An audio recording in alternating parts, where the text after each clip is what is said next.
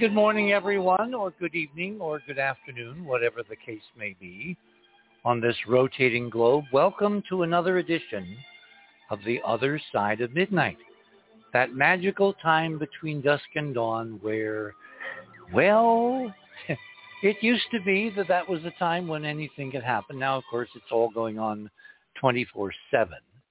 Uh, tonight, we're going to be talking about construction. We're going to be talking about building materials. We're going to be talking about uh, uh, the length of unsupported spans and uh, uh, all kinds of things like that. And it really is totally, unfortunately, tragically coincidental that we have a major problem going on in Miami tonight.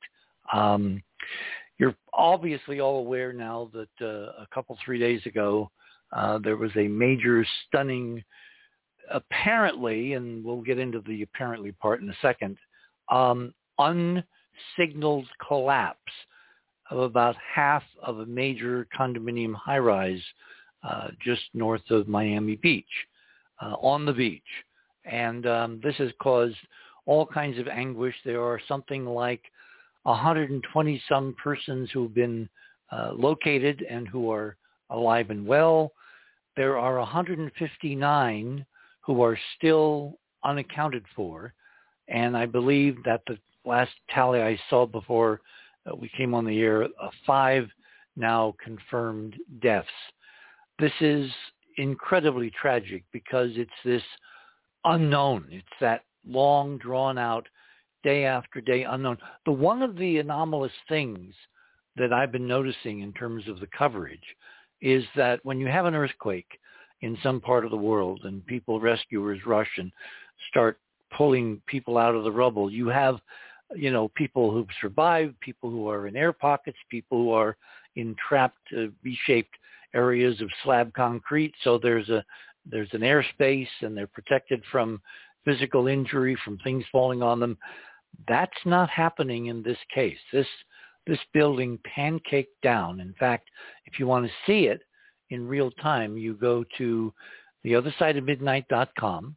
You click on the banner tonight for uh, uh, June 26th, domes across the solar system. That will take you to the guest page. Uh, right under the guest page, you'll see uh, where it says fast links. Click on my items. That will take you to my section down below of radio with pictures. Item number one. Um, there's a brand new building that was built in front of this condominium, which was built over 40 years ago in the uh, late 70s, early 80s, 79 to 80, 81, somewhere in that time frame. So it's over 40 years old. In front of it, um, there's there's another building that uh, was is much newer. It's only four or five years old. They have color security cameras uh, looking over the tennis courts and the pool, and by by chance, uh, there's a stunning video of the actual real-time collapse caught on that security camera. So that's item number one. Item number two, I mean, there's a tremendous amount of speculation, as one can well imagine. I've had all kinds of emails from people who are saying, oh, it's a directed energy weapon. Oh, it's like the World Trade Towers. It's the bad guys upstairs taking a... No, no, no. Let's go back to first principles. How do we know what we know? Coincidence in time is not knowing anything. I mean, just for an example, just for the, the you know sake of argument, let's assume somebody wanted to do this as a distraction. Why is it Miami? Why isn't it downtown New York? Why isn't it Trump Tower? You want one hell of a distraction that would preoccupy the world for weeks figuring out what happened? Why didn't someone take down Trump Tower on Fifth Avenue? Tying up traffic in Manhattan, tying up political conversation, tying up all, in other words, if someone is doing this, why pick an out of the way, totally unknown 12-story condominium in retirement country in Miami, Florida. However, as soon as I saw the geography of the landscape, uh, which you can get if you two, three, and four. Go to go to number three. This shows you satellite images before and after the uh, building collapse. Right there, I think, is an obvious, major, huge clue to why Miami and why this building and why that side. Because as soon as I realized it was on the ocean side, for those of you, I mean, I'm currently living in a desert, but I used to live, you know, by the ocean, uh, both in the Bay Area, and I've spent a lot of time in Florida in the summer in very, very humid, humid, humid. That's the key, humidity. And because these buildings are right on the beach, when you have hurricanes, even when you have major storms, you get a phenomenon called salt spray. Now, salt water is incredibly corrosive. These buildings have steel frameworks covered with concrete. In fact, um, there's a very interesting video at the very end of my uh, uh, section tonight on the uh, on the situation. It's number four.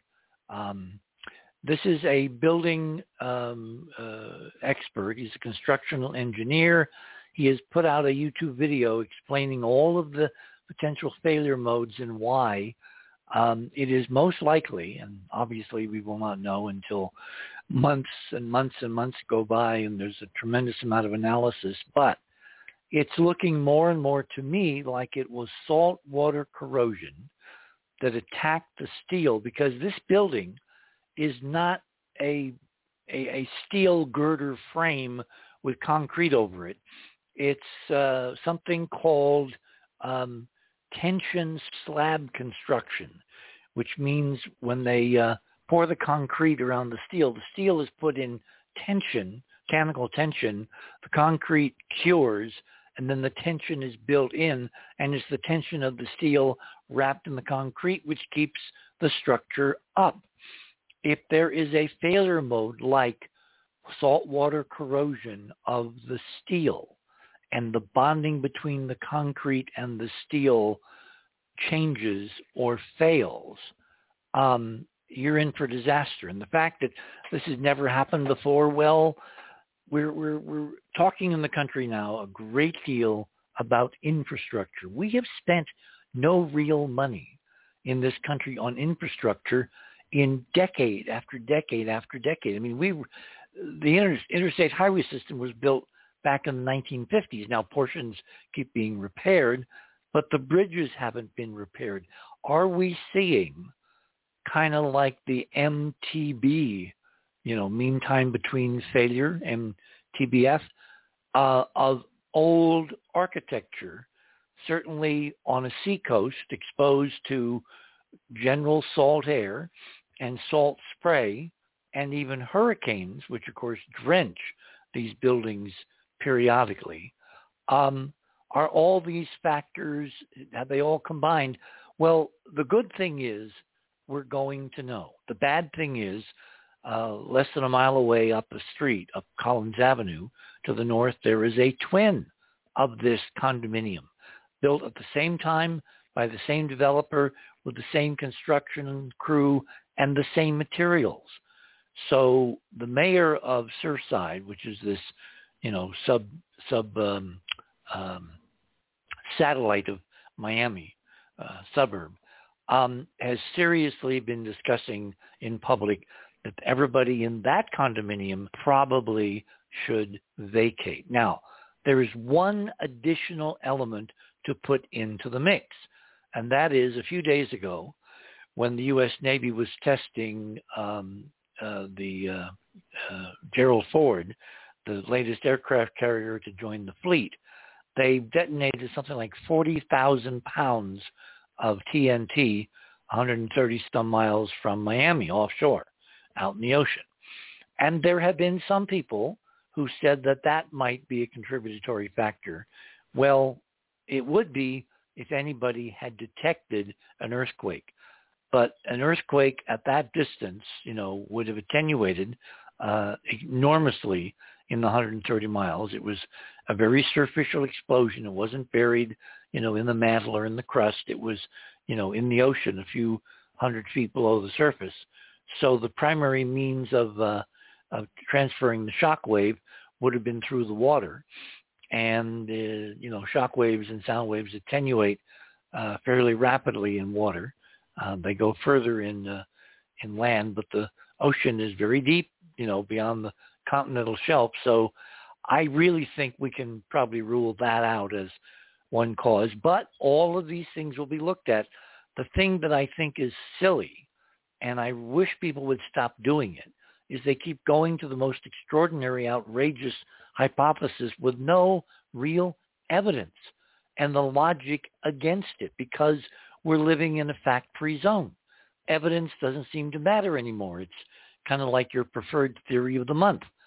I'd like to stick to the old school way of doing things, which is you accumulate evidence. Let me give you a piece of evidence which I think is highly relevant. If you go back to my section, item number two, it turns out in 2018, which is three years ago, an engineer did a major structural study of this specific building based on complaints from various residents and found all kinds of deficiencies, concrete to um, uh, oxidized rebar to to you know underground cracking in the parking garage. Uh, I don't know whether you remember, but uh, uh, Robin, you know, has relatives who live in Miami, and I visited there many, many, many times. And you know, when I was working on the Miami Circle, which is uh, also, you know, kind of south of uh, Miami, there on the ocean, and corrosion is a major problem, and groundwater is a major problem because the groundwater is like two feet down. The whole of Florida is basically made out of what's called uh, oolitic limestone. This is limestone, calcium carbonate, deposited by millions of little organisms over millions of years, and it's full of holes. It looks like a piece of Swiss cheese, and it's not very strong. So in order to raise these skyscrapers, and a 12-story condominium would have been considered in the uh, early 1900s a skyscraper if you'd build it in Chicago or New York, they have to basically sink pilings deep into the bedrock, which is, of course, this oolitic limestone, which does not have a lot of structural strength. So they make it up by driving the pilings very deep. That in turn creates other potential. In other words, let's wait for the complex and very exhaustive uh, report. FEMA's involved. The USGS is involved. Uh, obviously, the uh, uh, fire and rescue locally who are still trying to do rescue on on potential survivors buried in the rubble.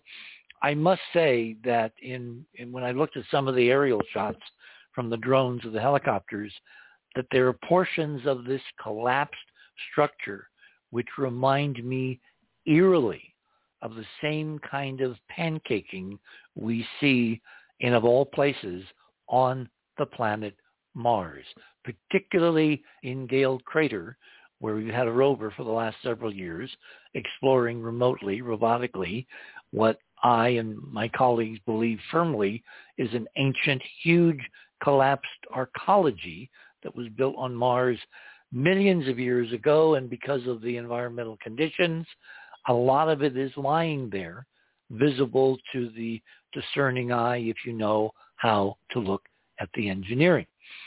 And it's all incredibly ill-timed for our discussion tonight, which is going to be talking about construction on other planets, starting with the moon, across the solar system as evidence of this extraordinary ancient super civilization that I've been proposing now for well nigh on 40 years since I discovered the ancient arcology city to the west of the face on Mars back in the very late, no, actually early 80s. Gosh, how time does fly. Um, what's interesting is this weekend, as opposed to any other weekend that we would be discussing this stuff, it is against the backdrop of something very intriguing which happened simultaneous with all the coverage of the uh, uh, Miami condominium collapse, but of course has gotten almost no notice.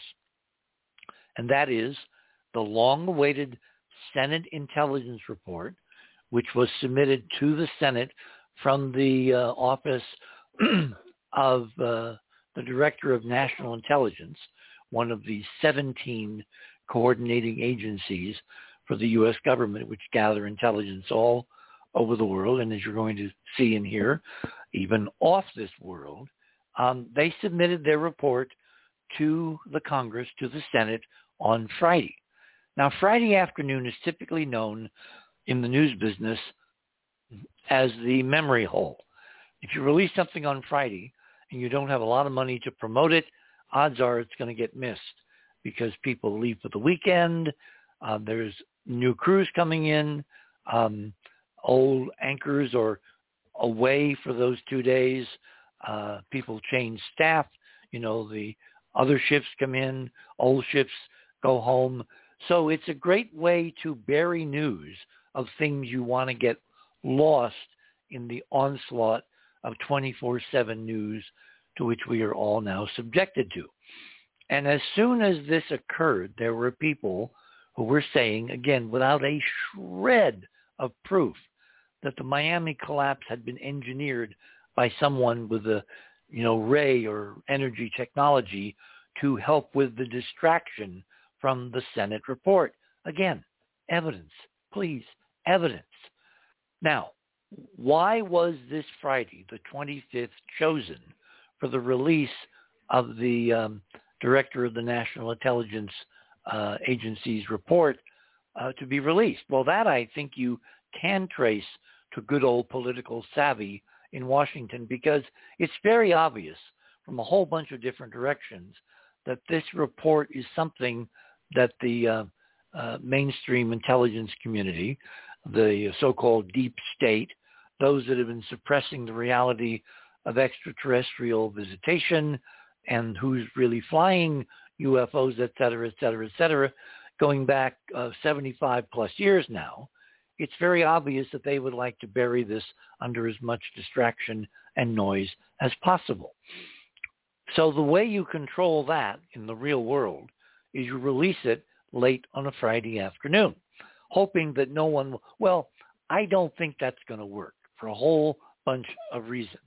Um, there are several people who are already making comments, and they're very high visibility, high visibility people. One of them being Chris Carter.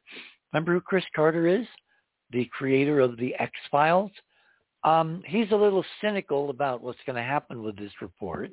Um, his complete comment, well, as complete as can be in an abridged story that is um, abs- abstracted from the New York Times, which has a paywall. So unless you subscribe to the New York Times, it would have done us no good to put up the New York Times story, which I think was an op-ed piece that uh, uh, Chris Carter was asked to write.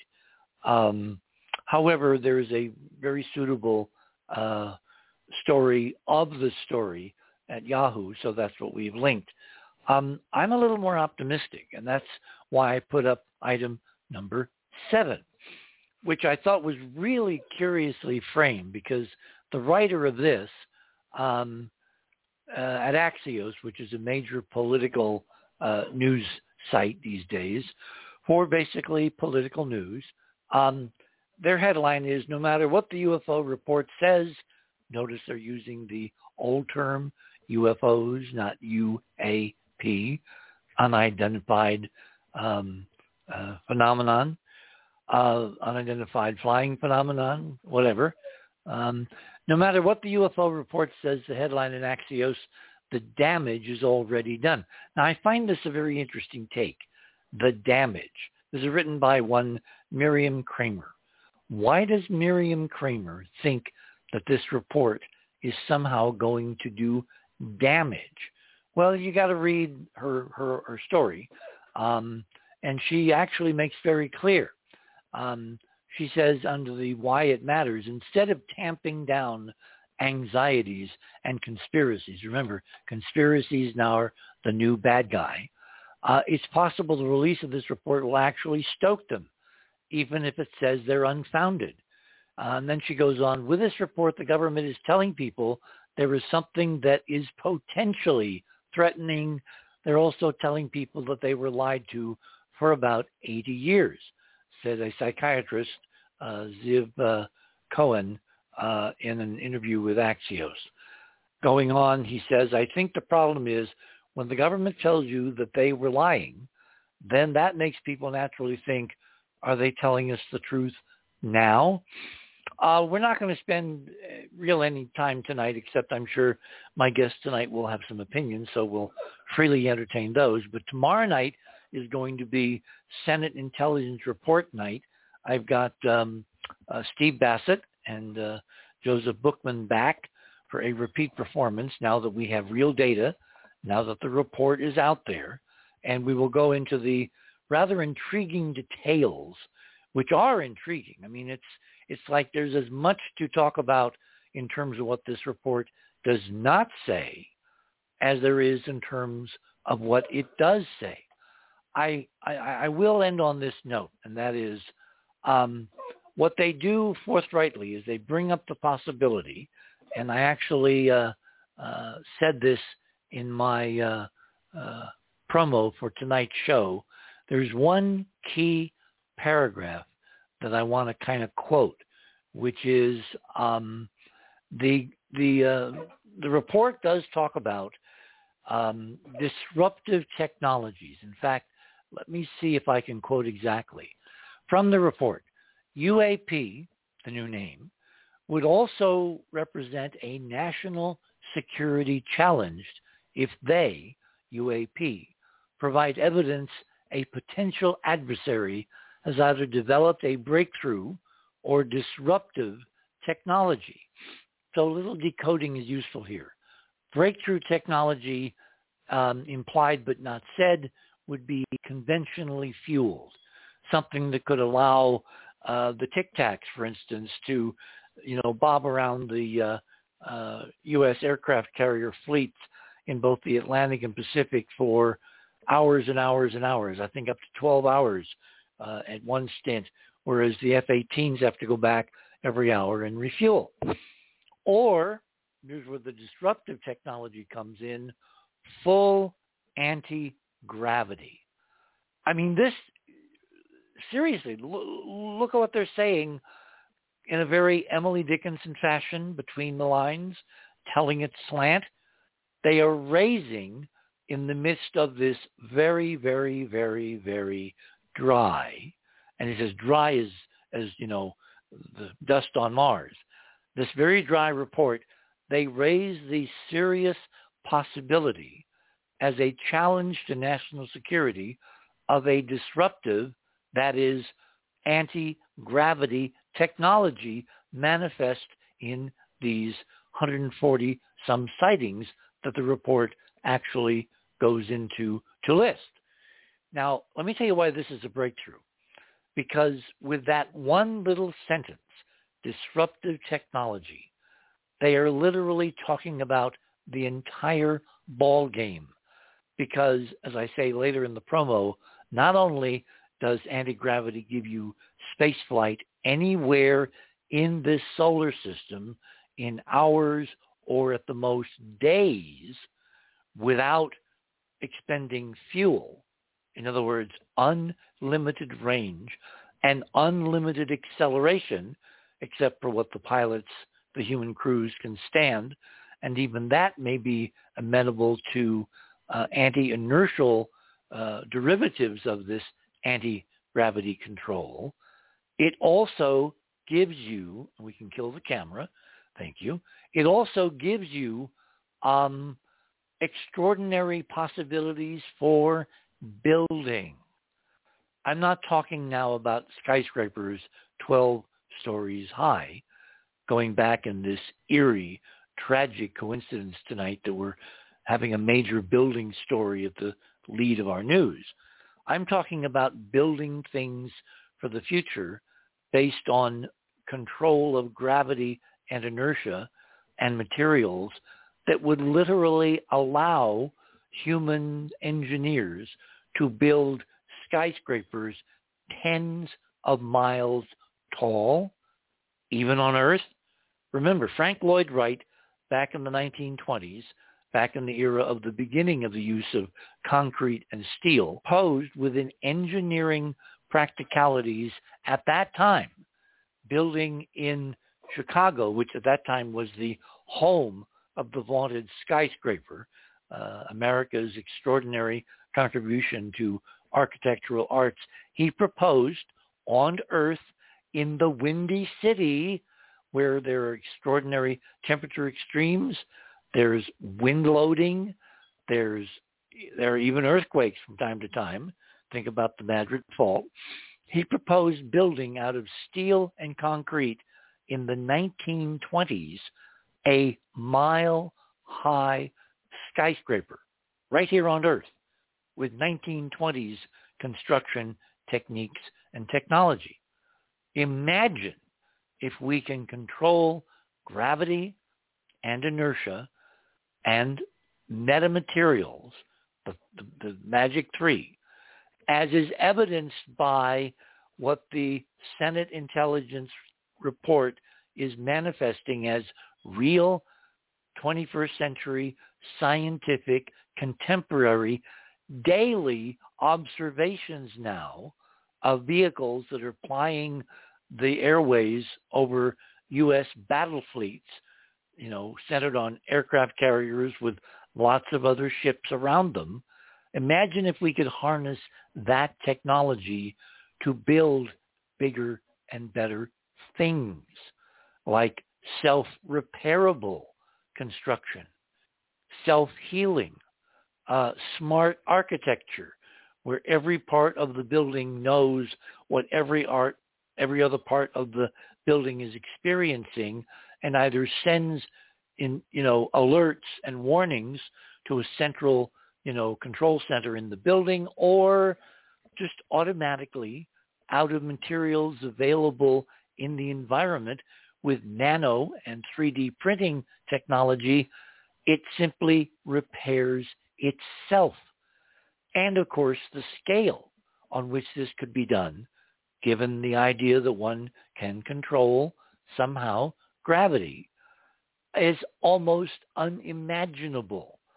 Such a technology would make it trivial to contemplate a dome like we've discussed on Mars and will again tonight 30 miles wide and 7 miles high over Jezero Crater, or perhaps even a dome or a doming technology which could in fact encompass the entire surface of another planet or a moon, a solid moon like Luna, or as you're going to see and hear later in the morning, you're going to we're going to talk about an extraordinary confirmation of a dome over the ancient moon of Jupiter, the largest um, solid body uh, in the solar system that's a planet, bigger than Mercury, the satellite of Jupiter known as Ganymede.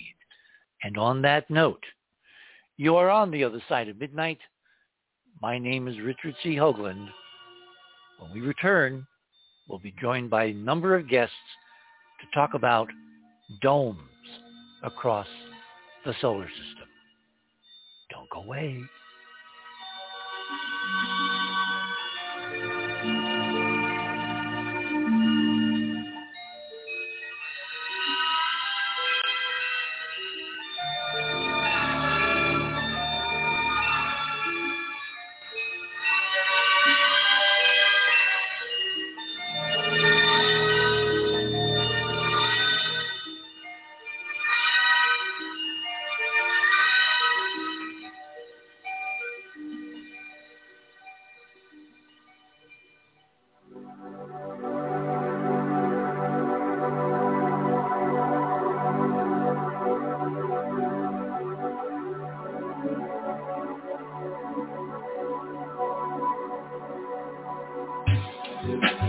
Suddenly they discovered this thing called deuterium.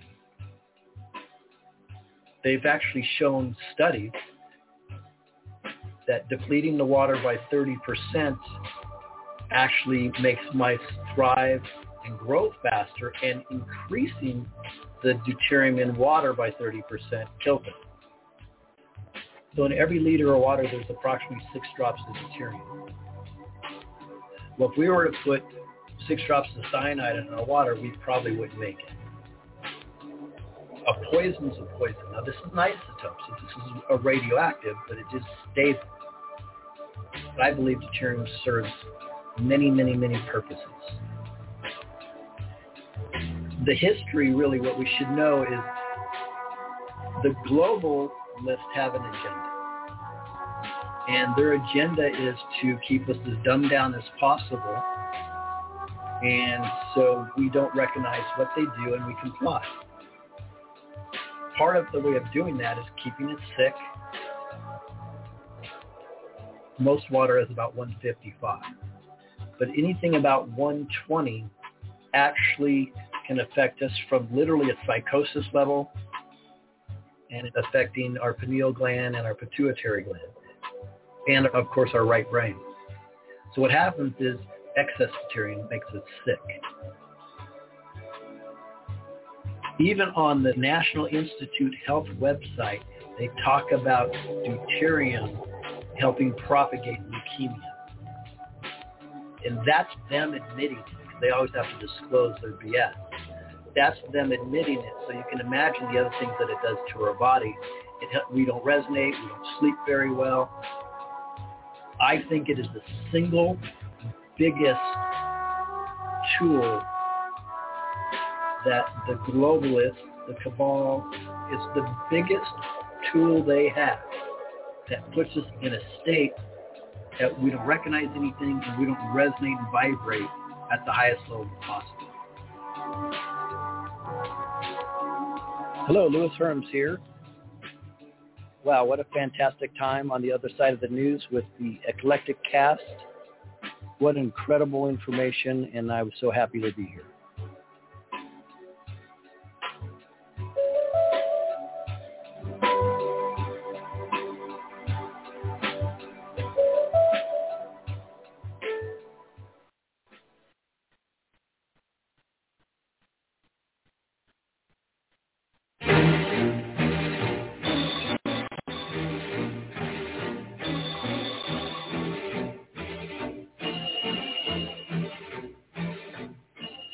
And welcome back, everyone, to the other side of midnight for this Saturday, June 26th.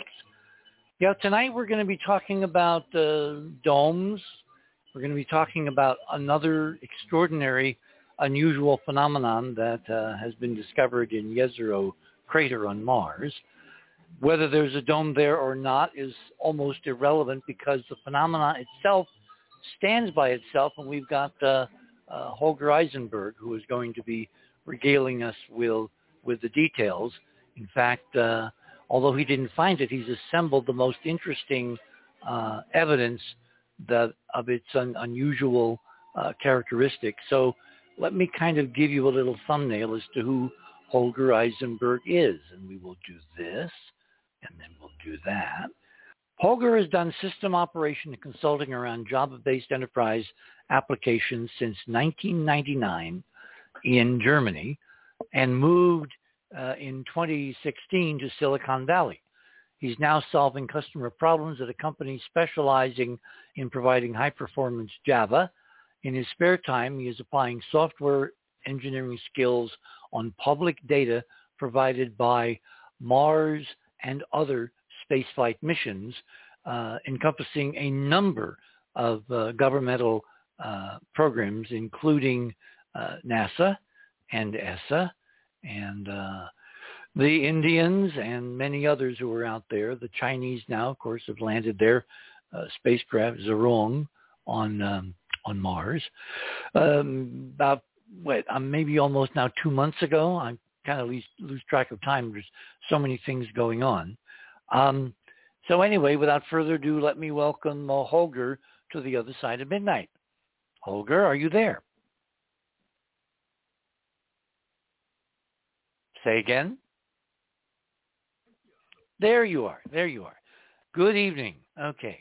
Um, let me also introduce uh, Ron Gerbron. Uh, Ron is our resident generalist who, um, you know, I, I'm continually impressed with Ron's range of information on a wide variety of topics, although I will say that he seems to spend a lot of time on archaeology, which of course for what we're trying to do is very appropriate. And he will have some comments tonight on several of the items that we've been discussing. I'm sure he has some thoughts about Miami. And uh, so without further ado, Ron, welcome back. Oh, hi there. Uh, yeah, uh, anthropology note, the recently discovered skull that was in the news this week uh, from China, the Dragon Man. Oh, oh wait, wait, wait, wait, wait. I, I totally missed it. I've been so focused on getting ready for tonight and obviously trying to follow what's going on in Miami because of uh, Robin's connections that right. What was discovered in China and when? Oh, they well, it was actually found in 1930. They a ah. uh, you know the Japanese were overrunning parts of China at that time, and the um, so they had pressed a local Chinese fellow uh, into service cleaning up something, and he was digging out the foundations for a bridge, and in a mud bank he found this entire intact skull. So he wrapped it in he wrapped it in something and hid it away so that they wouldn't take it, and wait, wait, wait. it ended up. So in so who who wouldn't take it? The Japanese? Yeah. Ah. Okay. Just a, you know, item of interest. I mean, didn't you see um, uh, Slaughterhouse Five where they picked up the uh, Dresden figurines and got shot for their trouble trying mm. to save mm. them? Uh, yeah, the uh, something like that, I suppose. Anyway, who and I been never been into fellows. Kurt Vonnegut. I'm sorry. I've of all the people that I've read over decades and decades, Vonnegut kind of leaves me cold. I I just don't know why, but never did he, it for me. He seems, yeah, he seems a little bit insufferable sometimes. no, I was talking, I was talking about the movie. Uh, the, um, but I I'm sure that's in the book. It was supposed to be a personal anecdote of his from World War II. Uh, anyway, in the case of this one in China, uh, under this bridge, the uh, he finds this big skull and he hides it away, and it ends up in a museum, and uh, it sits there for all these years. And just last week, uh, they said, "Oh, well, we've been looking at this, and now we've decided that the new species." Whoops! Did we lose Ron? Oh God, I love technology. Okay, uh, Ron will rejoin us momentarily. So that will give me a great window to introduce the third member of our triumvirate tonight. Uh, Tim Saunders is a British national who grew up near the south coast of the United Kingdom. I'm back. And you're back. Oh. Okay. All right. We will. We will. Uh, Sorry. We'll, we will put Tim That's on hold. Second time already, and the show's only half an hour old. Um, anyway, it's not. It's a Denis. It's a Denisovan skull. Is the oh wow. You, so you're going to have to tell people what Denisovans or Denisovans or however you pronounce it, what they are. Yeah. Yeah. Oh, okay. Um, then let's see. How can we do this without wasting any time? Uh, in 2010, they identified uh, that is people researching DNA extracted from things like ancient teeth.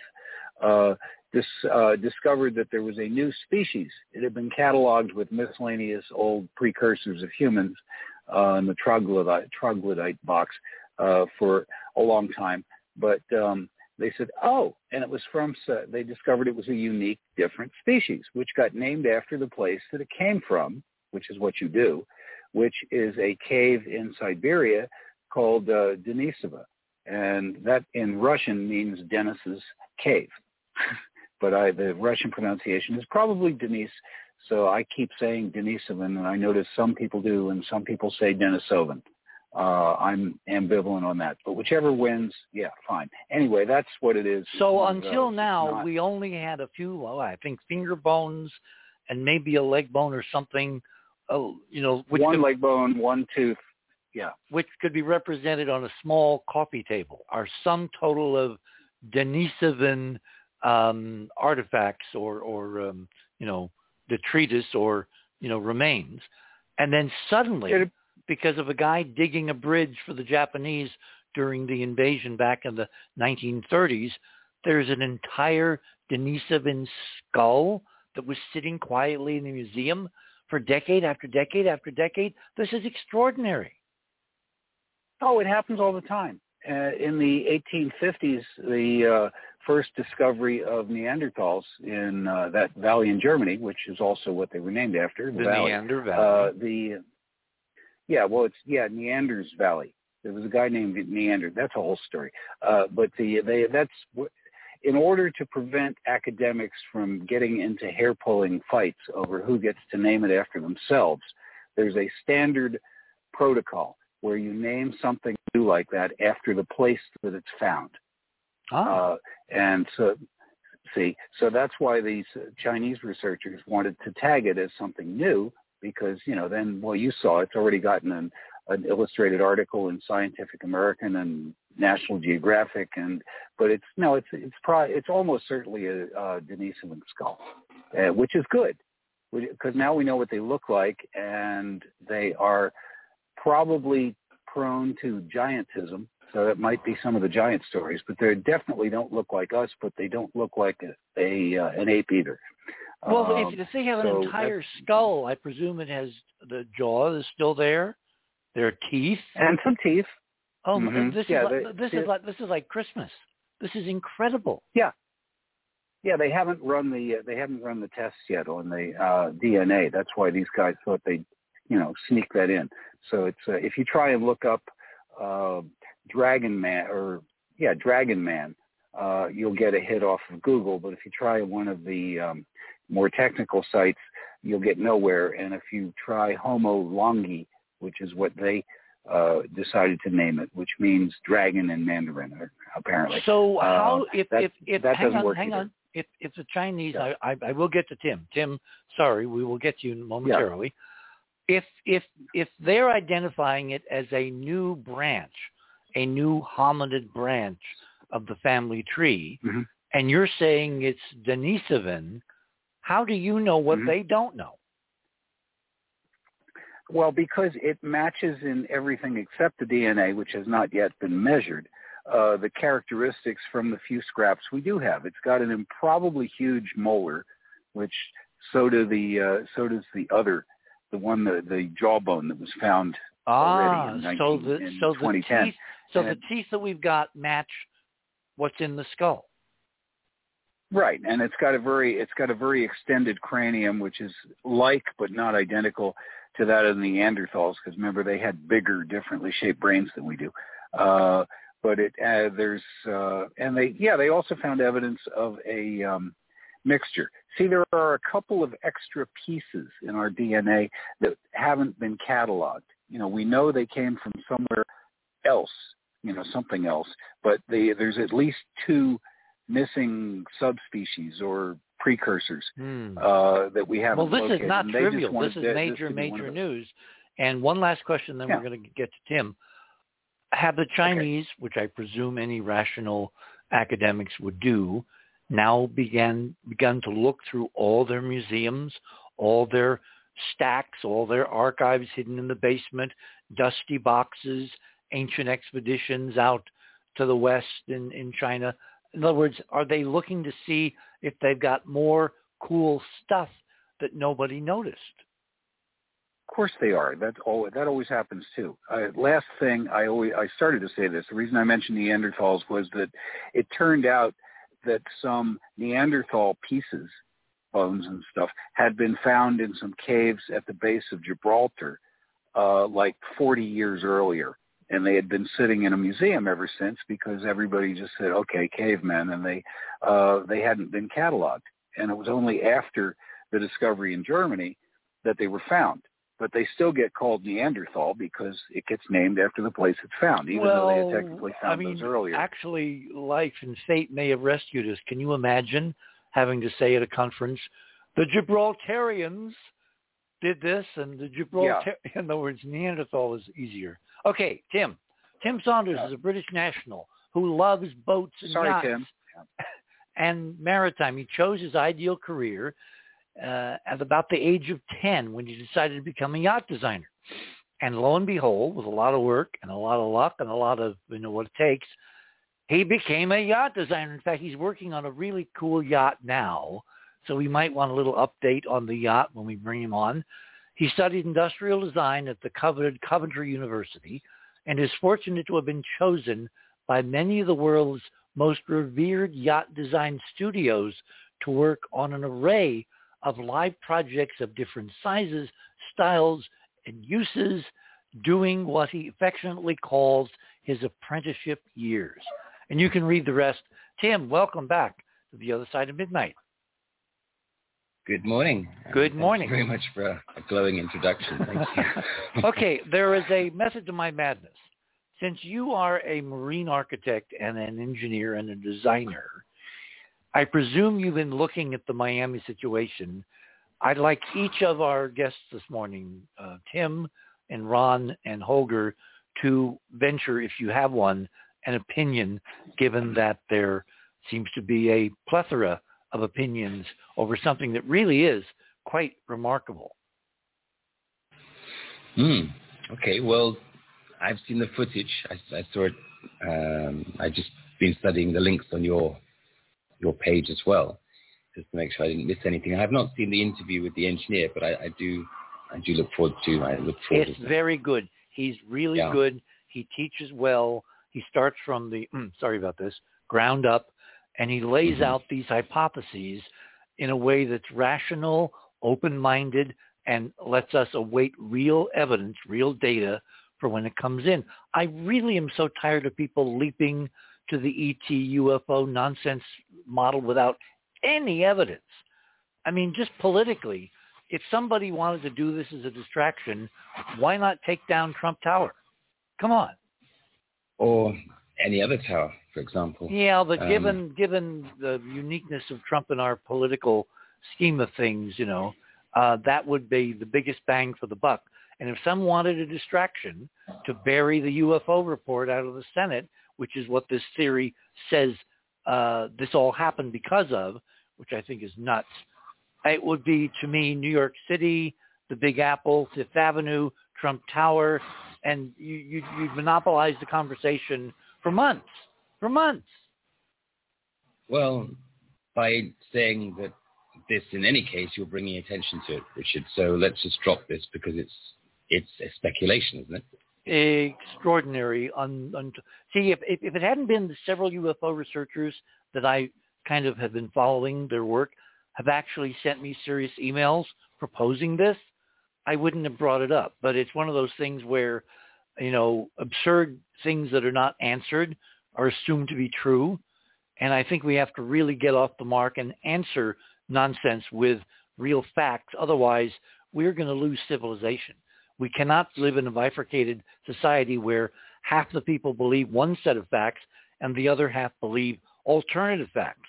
That way mm. lies disaster. So, I, agree with your your what? thinking. I just think that we should not bring attention to things which are pure speculation and let the facts. But they're all, it's already out there. Remember, we have a thing called the internet, social media. Yeah, I know, but you're still you're still ringing the bell, Richard. So you know, let's drop. You're rooting for mayhem. yeah. Let's go on to other things. Let's go on to what we do know. I mean, you you asked me a question, I think. Yeah, and you course. asked the others a question. Is what do we think happened? So I've seen the footage, uh, which was caught on video, security video camera, and we do not suspect it's been tampered in any way. So I guess it's a fairly reliable source. The building came down pretty fast, which does bring to mind, you know, some of the stage uh, studies that have been done on the 9/11 towers, uh, where those went into free fall, all three of them, including Building 7, um, which does say, well, that came down pretty fast. So did the walls collapse below in an instance, But we we have no speed measurement yet. We have no data to say it went into free fall. But I think one of the big differences between this building in Miami and, and the 9/11 events was the in between floors, and material in the twin towers seemed to just vaporize, disappear, turn to dust, whatever it is that you know, has been termed that actually happened in that event. But you know, there was not a huge amount of rubble. Yes, there's a huge pile of debris, 30, 40 feet high, and you can but... see the stacked layers of concrete. Unlike the World Trade Towers, where things were dustified. The material, the mass just disappeared, blew away in the wind. that's what I'm saying, but in the other way around. So in the Miami event, it does seem there's a lot of debris left. So you can see the different layers of pancake, pan, the floors pancaked into each other. So it, it looks to me like uh, it, it was an accidental event. It looks to me like, as you say, that the steel could well have um, deteriorated due to corrosion and it lost its tensile strength and therefore the concrete became like an empty shell that was no longer being supported. And maybe that was the moment that it decided to go, let go. I don't know. But uh, the question is why? Well, it, if it was deliberate, then you can see there's some very shiny new homes along that same, same seafront. And this was like a, a fairly old building. 40, 40 years. Okay, well, it didn't look as shiny as the other ones. So, for example, what comes to mind is if somebody wants to do a land grab, and this is a pretty vicious land grab, if this does, speculation does come play out. But the point is, if somebody wants to take that land over and put another new shiny building on there and make some money, then they may be may may have wished to bring the building down somehow. But you would think you would ask the people sleeping inside to get out first. So, you know, it's... Well, there was all kinds of forewarning. There apparently were creaks and groans a couple days before. People on phones to relatives reported it. Uh, that very night, there were weird noises. Um, going back at least five or six years, apparently the engineers have measured the ground sinking at the rate of a few millimeters per year under the specific building.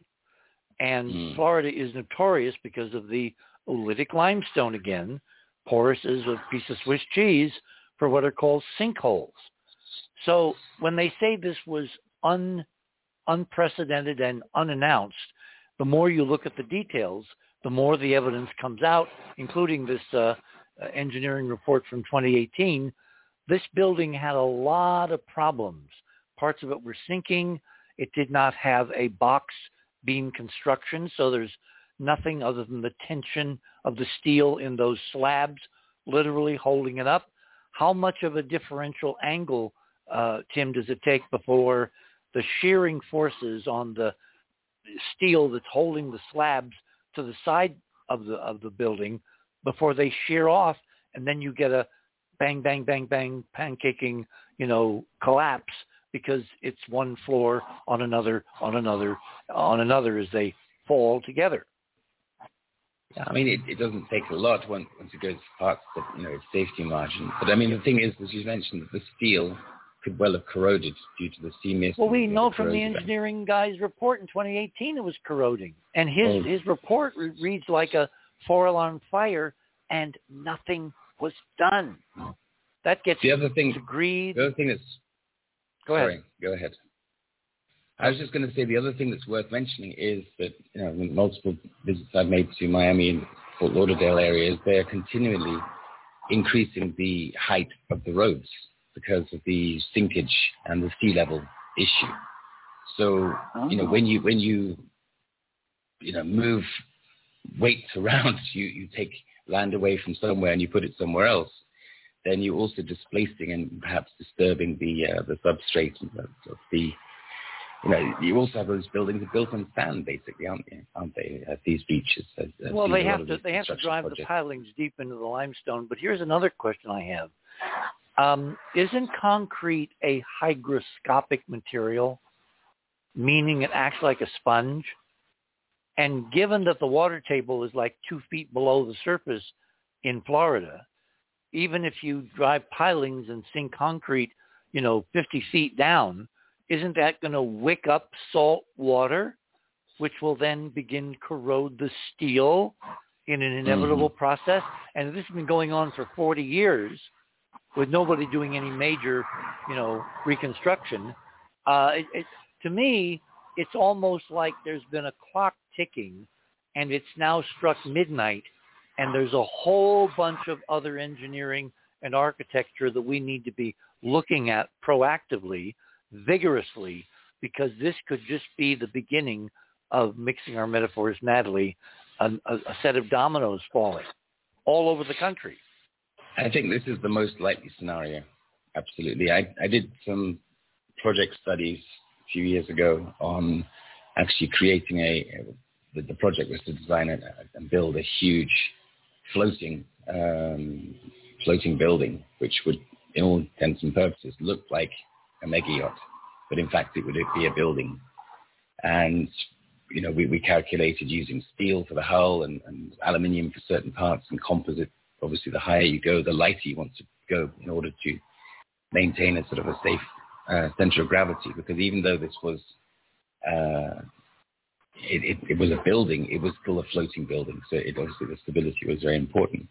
But we, we did look into the possibility of building the whole mega yacht looking vessel uh, from concrete.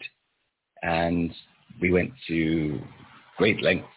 Uh, some members of my team went to visit the university in, in uh, research department in the university in Germany. I forget which, which city it was now, but we came back with quite a conclusive report. Yes, it's possible, but the molds uh, required in order to create the shapes would be far so, so, so much more expensive than it would be simply to build it from steel and to protect it properly uh, against corrosion. But anyway, I'm digressing slightly, but yes, there have been concrete harbors, there have been concrete well, walls. Well, didn't Kaiser during World War II build Liberty ships out of concrete? I believe. I believe, yes. I mean, he, um, he turned them out like they were turning out two or three a day or something. It was an incredible mass production effort, and he literally poured the damn hulls out of concrete and then covered them with something so they didn't wick up the uh, seawater.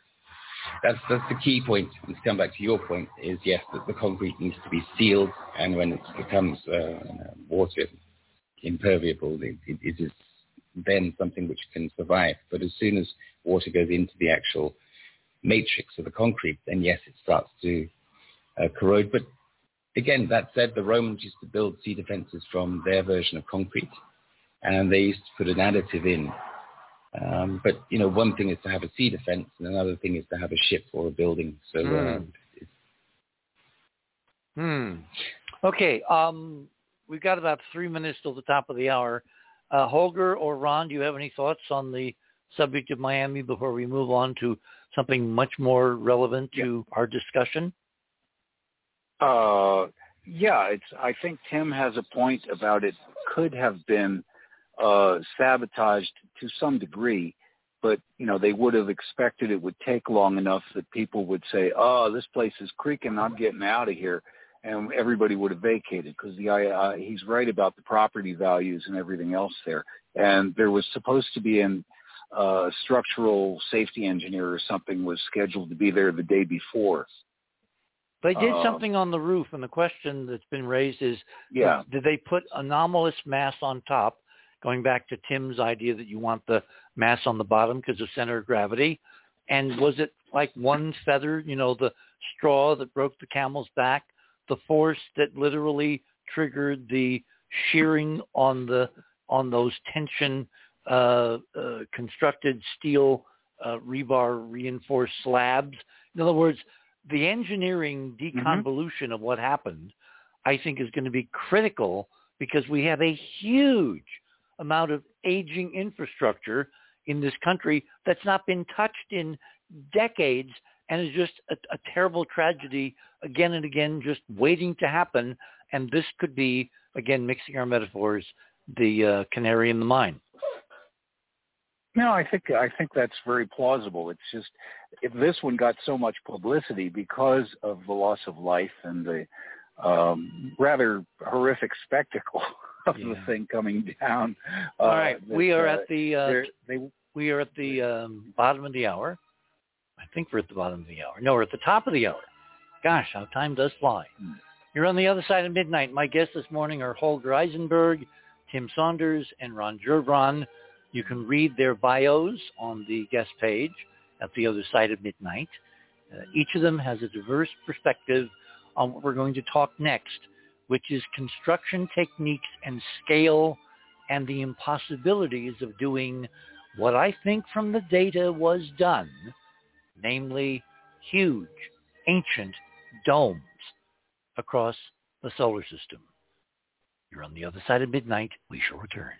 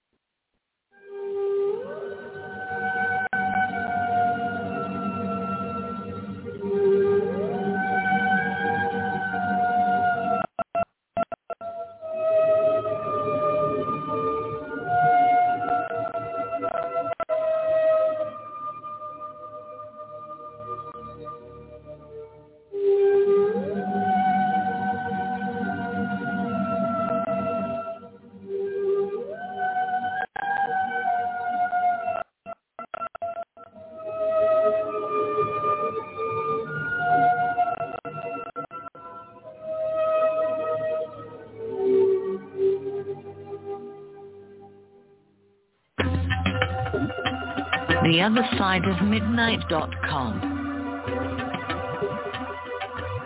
Tune in to listen to Richard C. Hoagland and his fascinating guests. Support the broadcast and don't miss another groundbreaking conversation. Join Club 19.5 to get access to exclusive member benefits. Listen to past episodes anytime on any device. Search the archives of over 180 episodes. Membership costs $9.95 a month, 33 cents a day. Talk radio at the cutting edge of science and thought. The other side of midnight.com.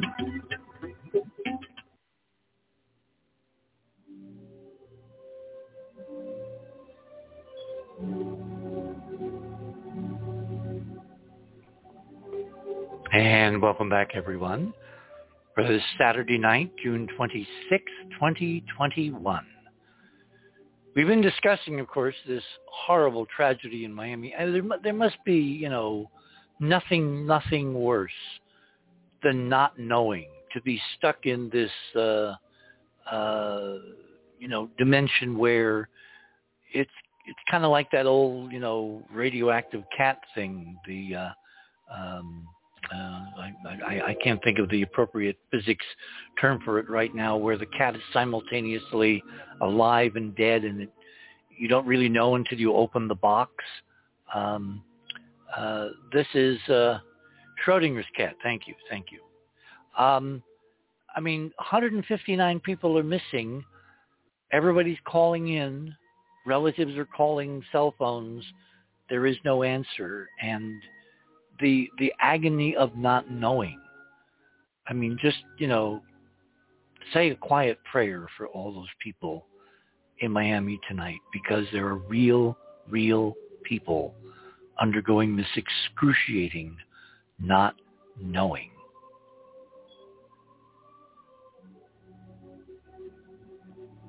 So we welcome our guests back, uh, Tim Saunders and Ron Gerbron and Holger Isenberg. Holger, I want to go to you for a couple of reasons. One is uh, you're an engineer. I mean, you're in electronics, but engineers are engineers, and they think logically. And uh, if you have any thoughts on Miami, uh, you obviously uh, are free, uh, free to express them now. Otherwise, we'll get on to something that you discovered this past week on Mars, which I find so incredibly interesting. So um, go ahead, whatever you want to say. I, I, was wondering because the only news I heard from uh, Florida the recent week was uh, this this test explosion uh, 200 kilometer across the coast uh, in the near the Bahamas, and uh, then this uh, this house housing failure. But I looked up the earthquake map and there was there were similar uh, test explosions already four years ago, so that is not something extraordinary for that region at least. While at the same time, it's a region where you don't have so many natural earthquakes. Uh, the others, the uh, latest earthquakes in the latest in the last 20 years was uh, in Cuba. Uh, and not uh, otherwise not much is happening there geologically wise. See, what most people don't know, and I lived in California for many, many years, and it's only more apparent there because you have major fault systems, the San Andreas and the Hayward and those faults. But if you actually have sensitive seismic gear and listen anywhere on Earth, the ground is constantly at a very, very, very low level. It's not quiet. It's shaking. There are all kinds of sounds and waves moving through it due to tides and and uh, weather systems and uh, traffic. I mean, Collins Avenue, on which this high rise was built, right there, uh, you know, north of Miami, is a major thoroughfare. So I imagine, like on Brickell, which I'm more familiar with, Brickell Avenue, uh, somewhat to the south, there are trucks and there's lots and lots of traffic. Traffic in 40 years has gone up exponentially, and it's traffic that causes vibrations. Trucks, cars, accelerations, you know, traffic lights, stopping, starting. So, I mean, the ground vibrations have been constant, if not increasing, for decades uh, there in the environment of this of this high rise. And I really, if you actually do some numbers, you know, exploding some TNT uh, almost 150 miles away uh, in an ocean, which doesn't transmit energy very efficiently. Um, it, it just seems to me that we can relegate that to the really far out speculative, you know, just let's think of everything and kind of look at it.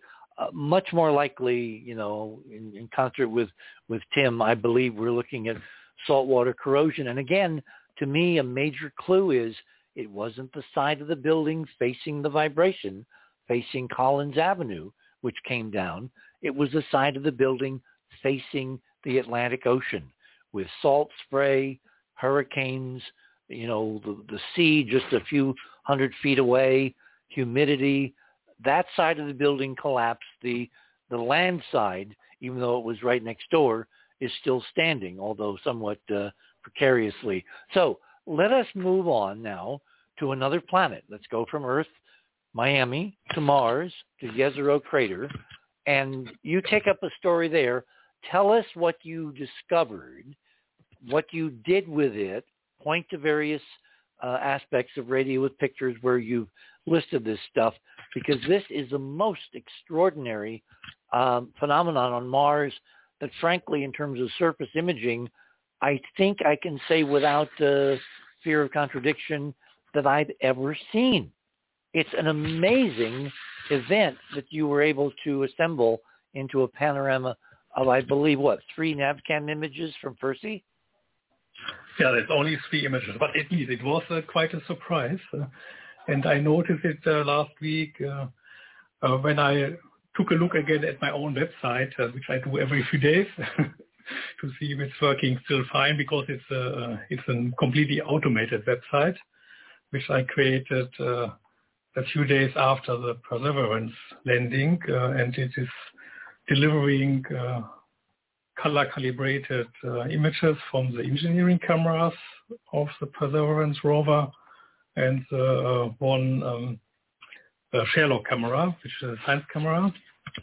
And it is continuing every day, collecting images, uh, calibrating them, and uh, making them available for the public to browse through.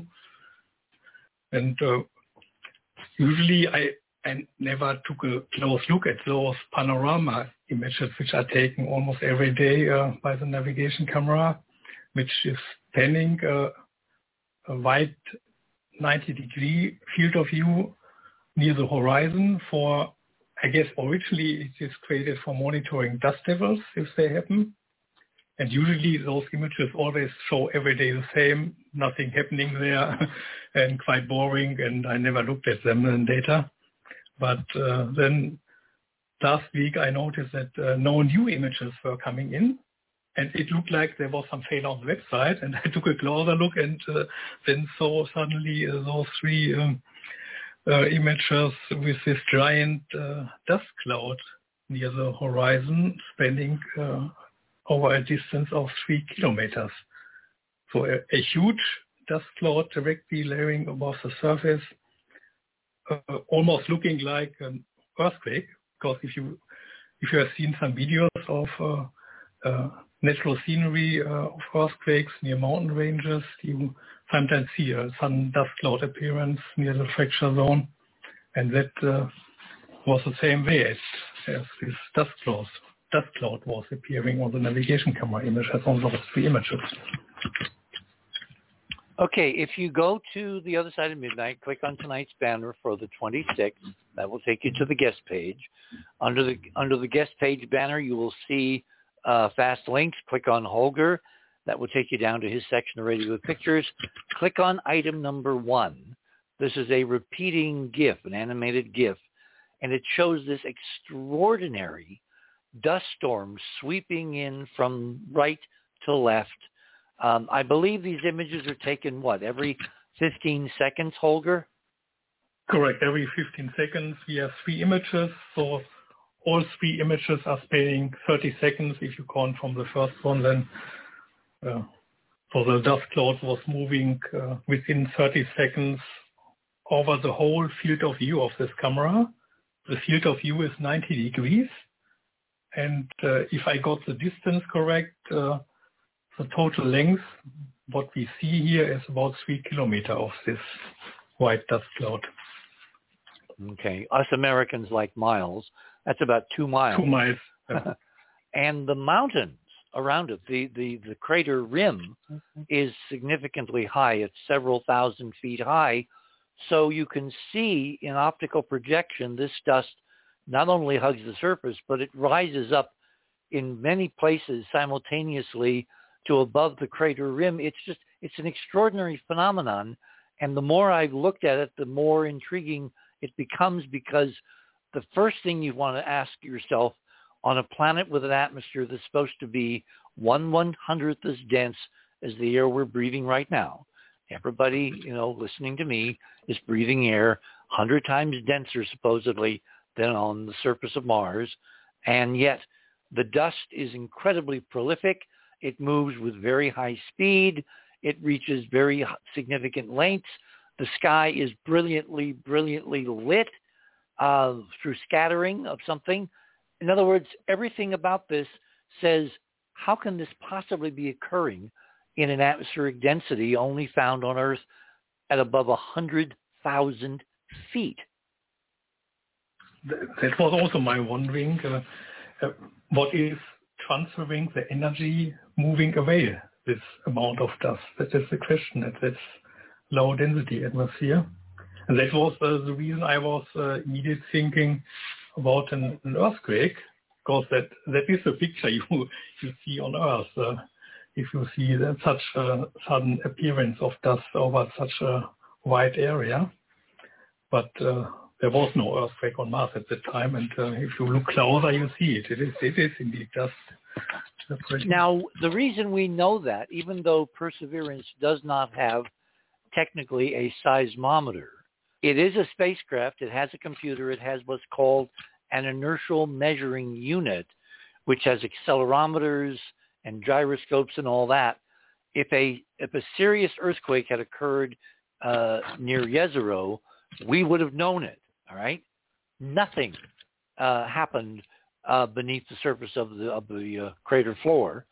So whatever this was was an atmospheric phenomenon, and it was like a mini dust storm, you know, miles across, moving at high speed. Do you know? Do you remember how fast it was moving? Uh, yeah. If I the problem is to estimate the distance, but my estimation of what the distance is that it starts about two kilometer away and then extends to about uh, five kilometer distance. And uh, on the hor- horizontal uh, location from right to left, it is moving about those three kilometers within 30 seconds. Uh, so it is it is moving with about 300 to 500 kilometer per second, if I got the distance correct. You know, uh, you, you mean per hour, per hour. Per hour. Yeah. Per hour, yeah. 100 meter. Which is bigger than any hurricane that we've known on Earth. Uh, but for, for Mars situations, it is in the range of the expectation. If you look up uh, literature, uh, it is dust, uh, dust gusts are expected, about 500 kilometer per hour. That can happen. Uh, but what, what is special here, that the dust is not whirling upwards. Well, that's like um, years ago when I was palling around with Sagan, he quoted me numbers for dust storms on Mars observed from Earth, Lowell, et cetera, of like 300 miles an hour. So yeah, we're, we're dealing with a 300 mile an hour wind that comes out of nowhere and dissipates as rapidly as it formed and raised a huge amount of dust in the process, which you can see tracking across the landscape because of the synchronization of these images every 15 seconds. Yeah, you, you find all kinds of interesting details. If you look closer into it, uh, that uh, the whole structure of the dust is, in my opinion, it is uh, extending like a ring or a, a rope structure. Oh my! Expanding. Should, should we look a, now at I, I, should we look now at item yeah. number two? I, yeah, I marked it in the second image. Uh, okay. Uh, with this uh, blue markings where I uh, followed this expanding ring ring structure of this dust expansion from right to left. So what we have here is the same panorama, the same animation, the same dust storm moving 300 miles an hour from right to left, but you've added some letters and lines. So describe what we're seeing in terms of your overlay. Yeah, let's focus on this blue line. And the blue line is following uh, the center of, of the dust expansion. And what you notice in the end, that the lines are separating. Finally, in the end, you have two blue lines. So there are two uh, lines of dust separating from each other. And if you uh, um, move it around in virtually in a 3D environment, then and think you would see it from above, then you would see uh, a structure expanding like a ring on the surface, which is shown in the next image. And to uh, okay. to uh, be able to uh, so we want to click on number three now. Yeah, uh, to to be able to correlate between both images, I added those markers ABC, which is marking uh, two mounds on the surface and uh, one smaller rubber pile there uh, to um, uh, better correlate uh, the scenery photo with the map photo on the next image. Okay, so A in this third image, we're now looking at a aerial perspective view. Uh, you've got a scale of five kilometers on the right. You've got the Perseverance location. Uh, is that C? Yeah, on the lower left, we yeah. have uh, the rover, the camera location, and uh, upper left and upper right, the A and B mount, which we previously saw in this horizon photo. And uh, so A, A and B are portions of the crater rim. Yeah, the two mounts we see there. Right. And on the bottom, this blue line is uh, symbolizing the expansion of this dust ring. And it, in my opinion, it is actually a ring it is, it is not a huge cloud expanding. It is a ring expanding, like a, water vortex ring. It's, not like a bubble. It's more like a vortex. Yeah, a vortex ring. Like wow. A, a vortex ring or a smoke vortex ring in, the atmosphere. Which is expanding at 300 miles an hour. Yeah, I, I marked the timing here. The smaller ring is the starting position in the first image then the next image 15 seconds later, and then the third image another 15 seconds later, so 30 seconds later from the original image. And those three steps are marked in this map. So this is like an explosion of a ring of dust, obviously raised from the surface, localized and expanding outward from a from a specific fixed location to the north of the rover toward what we call the delta, which is where this ancient river from the upper left entered the crater and you know spread out muds and sediments which became rock over millions of years. But what would have precipitated such a sudden localized storm? This is not like a dust devil. Uh, this is this is very very different very dramatically different. In fact, I don't think I've ever seen anything else like this in any other surface or orbital imagery that I've looked at from Mars for decades, going back to Viking. Richard, it, yes, it's more like a sandstorm. It's more like a sandstorm on Earth than a dust storm. Yeah, well, uh, sure, but you know, uh, Simoon, Simoon, Scirocco, whatever they call them. I mean, they most of the most of that sand is carried in the turbulence that moves along like it's got a mind of its own. It's not picking. It's not just picking stuff up off the ground. Well, wait, wait, wait. where would it like come from? If if if if if a T zero, according to Holger's mm-hmm. images, again from from Percy, uh, you can actually see uh-huh. this thing begin as a localized, um, you know, point source. It didn't. It wasn't brought in from somewhere else. It started on Mars, north of Perseverance, between Percy and the uh, delta of the uh, river, you know, delta. It's a vortex. It picks stuff up. It picks uh, stuff up as it. So uh, it's picking it up from the surface, but it's got to be a lot yeah. of stuff because again, we're told the density of the air on Mars is equivalent to a hundred thousand feet over Earth. See, Holger, yeah, this hard is to swallow. this is where I'm getting. I think you've discovered stunning additional evidence that the atmosphere on Mars is not the canonical one one hundredth. It's about one tenth. That that would be an explanation, but I'm also I'm also seeing uh, an alternative alternative explanation for the provider of the energy that it might be more electromagnetic because uh, if you see dust devils, they have a high electrostatic field, and that uh, would also be an alternative. But at least from now, wait, wait, wait. I, I when, when when when you say dust devils on Mars have high electrostatic fields, is this a model, or do we have actual uh, surface measurements from Spirit or Opportunity yeah. or Curiosity? Uh, we've only got you know four active spacecraft. Well, now three, uh, or InSight. I guess that's four.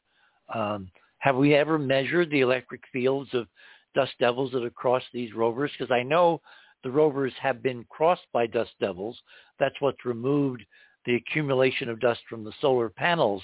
They call it regular or semi-regular cleaning events. And it was not modeled when the spacecraft were built. They felt they would degrade over time. More and more dust would accumulate.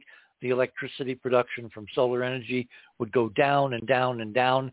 And then fortuitously, serendipitously, find that on these spacecraft on the surface, you have these dust devils, these vortices that periodically go across your spacecraft and clean like a garage attendant at an old-fashioned gas station your windshield that clean your solar panels just by the vorticity of the atmosphere of Mars alone.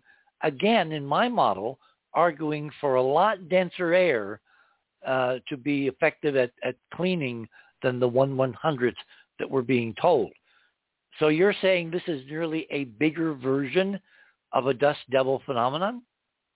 Uh, not, not directly a dust devil phenomenon, but uh, uh, first, uh, there wasn't any measurement on Mars yet. On the Martian surface, we don't have any electrostatic measurements of dust devils or any electrostatic measurements at all yet, uh, because uh, the latest, the previous mission, which had an electrostatic or an electromagnetic sensor on board, was the Crash Schiaparelli lander, the European lander, and uh, uh, the latest one is the Chinese lander, the rover, which has an uh, electric field detector, but we don't have any data from oh. that yet. And the only measurement about dust devils was taken on Earth, where electrostatic measurements in dust devils on Earth have been taken here in the US and other locations. Uh, that, that was the base on I was referring to. Okay, so we should get into some basic physics, which is that if you have a lower density of atmosphere compared to Earth, lower densities favor higher charge and higher charge separation. So you can get higher voltages. So when you know the voltage is is short circuited by some mechanism you'll have a lot more energy stored to play with. Am i am i right? Yeah that that is the advantage of the low density martian atmosphere that you have a stronger electric effect because uh, uh, the electric conductivity is lower of the atmosphere, the dielectrics, dielectricity is higher, that you have a better charge separation. And what, what we already see uh, is the laser uh, the laser analysis experiment on the rover, which is creating a small plasma while it is firing its laser at uh, rock samples. This, this plasma glow created by the laser is much larger on Mars than on Earth. So that is that is some measurement, but it's oh. not really dust devils. But see, if we're if if if we go with my model, which I'm obviously stealing from Lowell, and we say from Lowell's measurements, you know, which went back decades and decades into the you know 19th century when he first set up the observatory there at Mars Hill in uh, Arizona, they had settled on an atmosphere of Mars about one tenth the density of what we're breathing.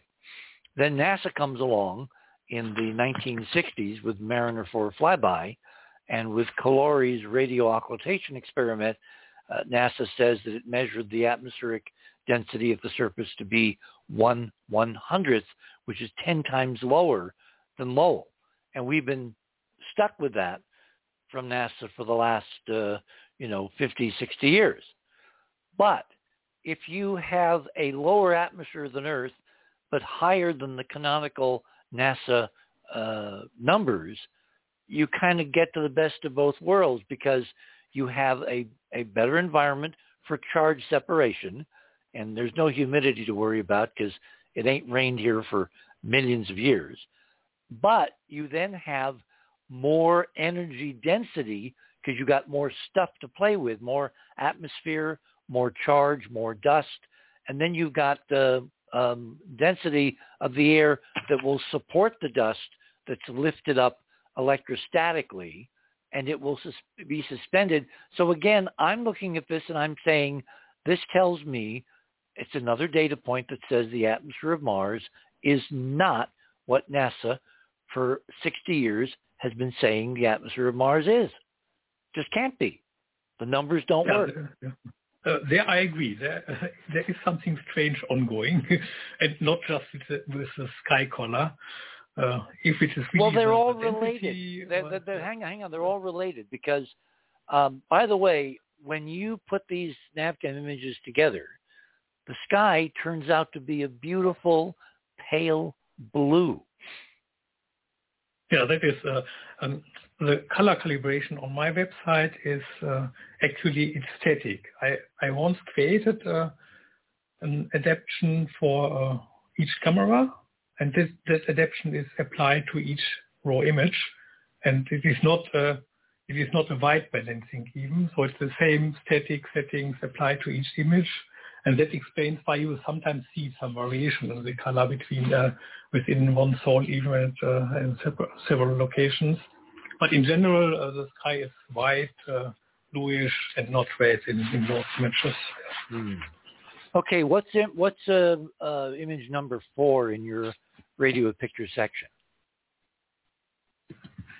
Uh, image number four, uh, that is uh, also a 3D map from a different uh, system taken, uh, which has a high resolution digital elevation model of the landing uh, area, and it is from the Rice University in Houston. And you can go to the website and uh, move around interactively and measure, take measurements. And you see, especially you see this ridge in the background uh, much better in, that, in this 3D view where uh, the, the dust ring finally settles. Because in the third image we see that this dust ring hits the slope of this uh, lowland and then suddenly stops. That is also surprising. It is not raising much above the slope, it is stopping there. And uh, in this 3D uh, interactive uh, surface map, you can move around and get a better impression about this location. So it's really a ground effect. It is near the ground, uh, only a few meters above the ground. It is not rising high. And uh, I looked around about uh, for similar phenomena on Earth or other locations and found one on the moon because on the moon in the 1960s, the unmanned surveyor missions found some similar effect where they detected above one meter above the lunar surface during uh, near the terminator, that means uh, the, the separation line between day and night, they noticed a dust cloud uh, one meter above the surface moving around, which was never analyzed in more detail later because no other mission was focusing on this near surface location. Yeah. Uh, Holger, we're at the bottom of the yeah. we're at the bottom of the hour. We will pick this up shortly. Yeah. Know, Keith, I get too wrapped up in the science. You've got to let me know audibly, audibly, audibly.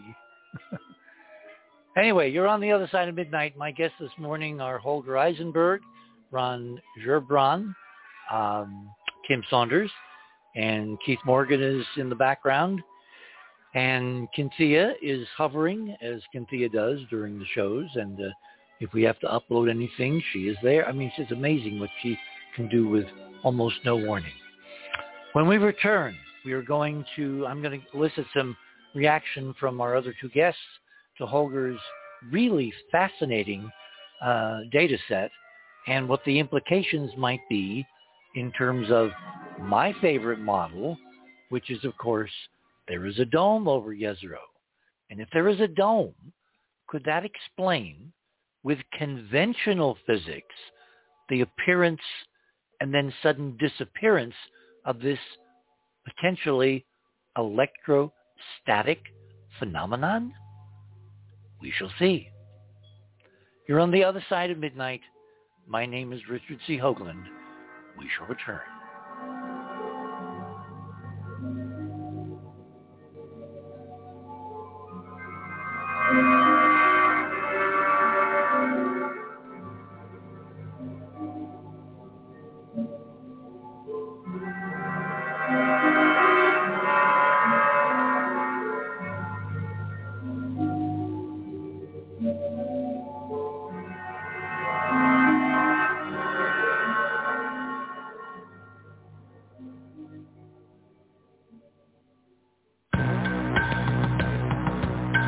theothersideofmidnight.com.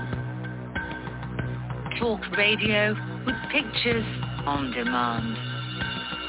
Liberate your hyperdimensional time scale and non-linearly access over 400 hours of conversation at the cutting edge of science and thought.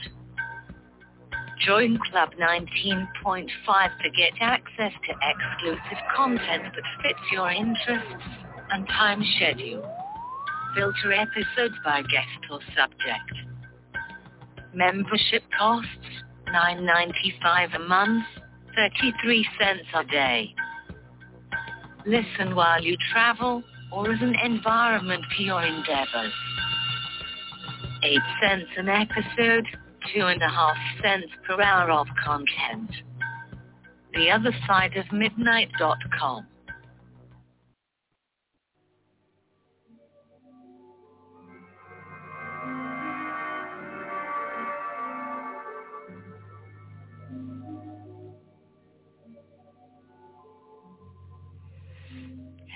We are back. My name is Richard C. Hoagland. You're on the other side of midnight. My guest this morning, too numerous to mention. So let me get right to, by the way, I want to thank Tommy Vaughn for those promos. I mean, he really has an ear. And that beautiful English voice, well, sorry guys, she's an AI. Anyway, um, Tim, as an engineer, what do you think of uh, the extraordinary anomalous dust storm at Jezero?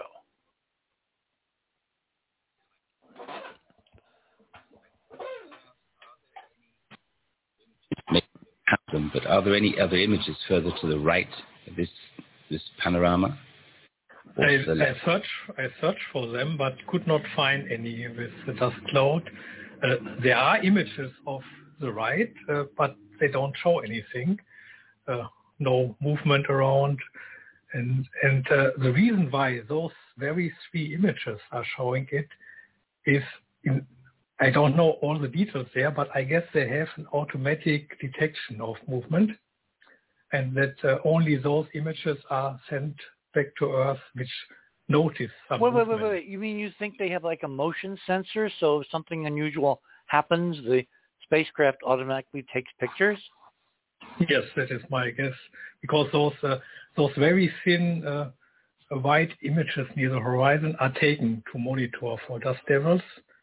And uh, this, this coincidence that those three images show the dust clouds and no other images is that is, I guess, a proof that there is some automatism going on there, that it is selecting specific images and sending those. Okay, so let me just be very specific. Are you saying that there are more photographs further to the right of the panorama which do not show dust? Uh, but not from the same time. That is okay, I'm asking it specifically yeah. at the same time. Yeah, no, no, I have not seen any from the same. Uh, I, have not seen any uh, with the dust cloud. I have not looked at the timestamp exactly.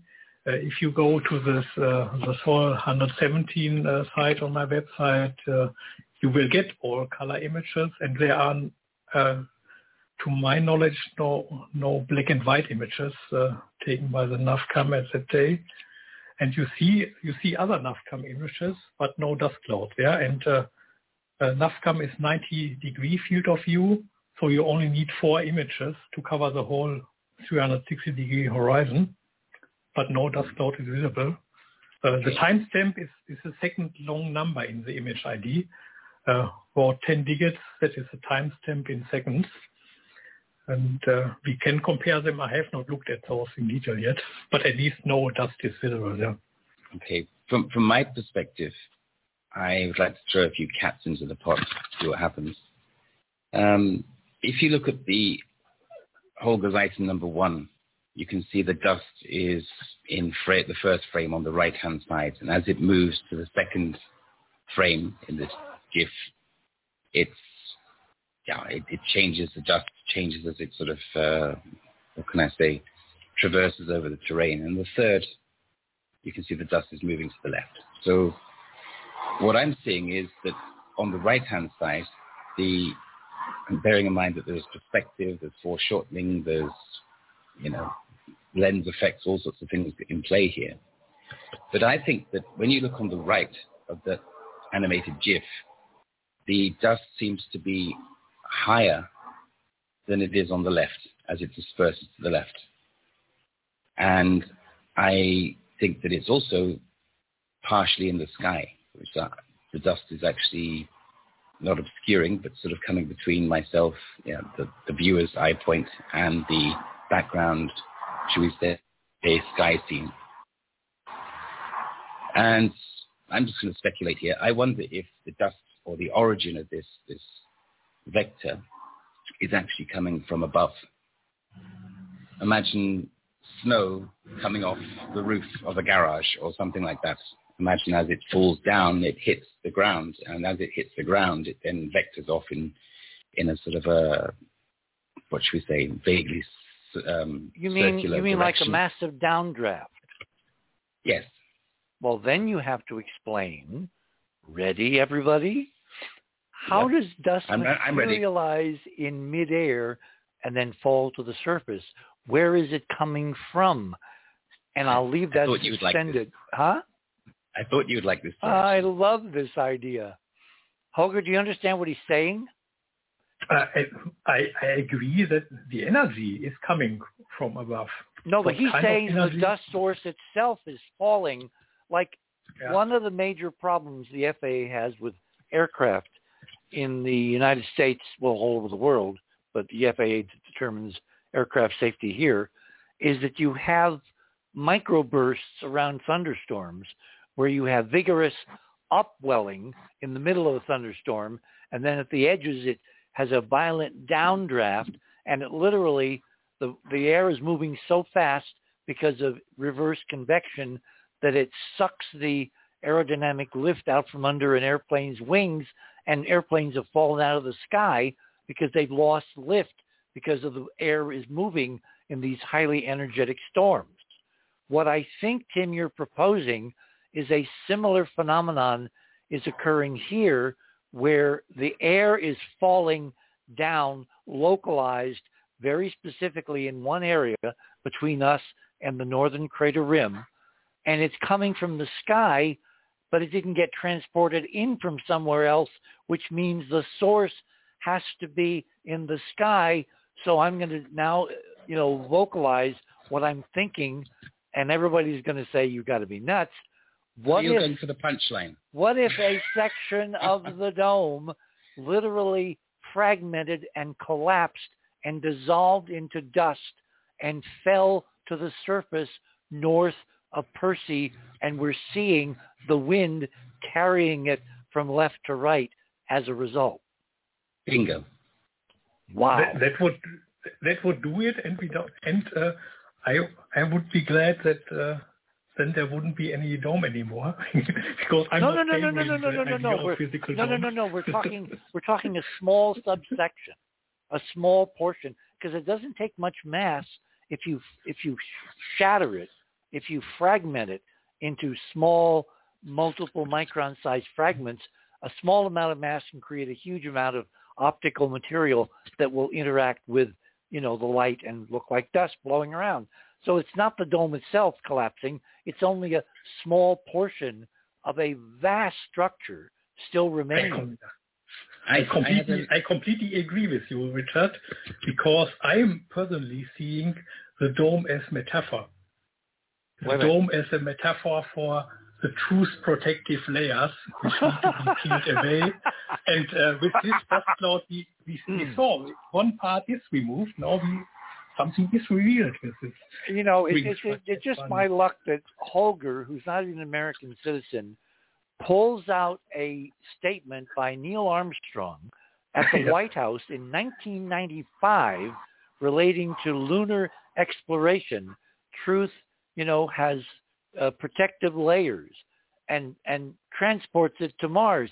Uh, okay, I'll I'll go with your metaphor and I'll raise you the fact that this is another piece of corroborative circumstantial evidence that there is something physically anomalous over Jezero, which from a whole bunch of other evidence, and I'm sorry, I was going to make a list of all the lines of evidence we have for the physical reality of this ancient dome, and I couldn't get to it because I got distracted in Miami, got in the way and all that. I will do that for next week. But this is another really amazing piece of evidence. And Tim, you are very sharp-eyed to think that this stuff seems to have materialized downwelling from the sky without being transported in. And we know this thing has got to be eroding constantly if it's there, if it's real. It's not going to be static. And it's such a massive structure that portions of it could disappear in, in a night and you never even miss it because it's so huge and so massive. Well, I had a little brainstorm with Ron uh, this week, email uh, yes. back and forth.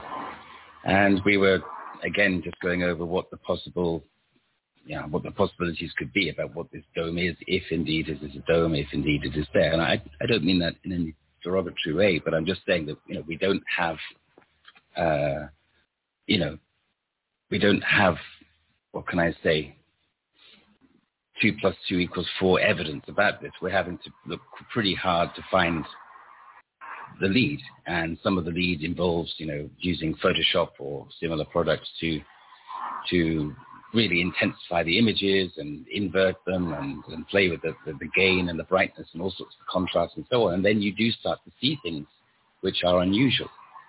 So it, it's not something you can see with the naked eye on, on the surface, and it's not something which you can logically say, oh, okay, that's just, just a, you know, a 30 mile wide dome. It, so we're having to look very carefully for the, the evidence, the, the trail of breadcrumbs. And I was suggesting to Ron that, you know, we've been through before, I've been through before you know, either it's built like an igloo with shaped blocks, so it's sort of monolithic, or it's an engineered structure with beams and columns and that type of thing. It could be geodesic, uh, like a golf ball. It could be um, like the nanotechnology, like these little robotic, yeah, robotic uh, ants, if you like, that crawl up to the right place, hold on to each other, deactivate, and hey, that's the structure. Or it could even be something far, nanobots, exactly. It could even be something which is far more, you know, ethereal. It could be interdimensional. It, it could be something where somebody has, you know, created a thought and they manifest the matter to to equal the thought, and it's it's you know something is left there. But I mean, you know, we we also grew up with with Star Trek, and they have these uh, holodeck. Ron pointed that out. I mean, you know, a holodeck is a holographic projection and a physical force field working in harmony to give the illusion of being in an environment that's just not there. Mm-hmm. So if you have a force field, let's just say, let's, let's go crazy a second. Let's just say the dome is a force field. Then let's say that force field has requires power, it requires energy, it requires whatever, torsion physics, whatever it is to make it work. And maybe it's on its last legs, maybe it's dying out, maybe it's deactivated, part of it's broken, you know, maybe, something crashed through it, meteorites obviously, or asteroids, or you know, falling debris, or, or even NASA and NASA landers, you know, have come through this structure apparently. Uh, let's say it's a force field that is up there. Now let's say a part of it is suddenly deactivated for some particular reason. Now that would allow an awful lot of, what can I say, space dust, which is collected over thousands and thousands of years, to suddenly fall down with gravity, frankly. And that could be the downdraft of dust we then see hitting well, the ground. I, all right, I'm, I'm, I'm, with you up to that point, but there is no such thing as space dust sitting on this dome. And I will tell you why.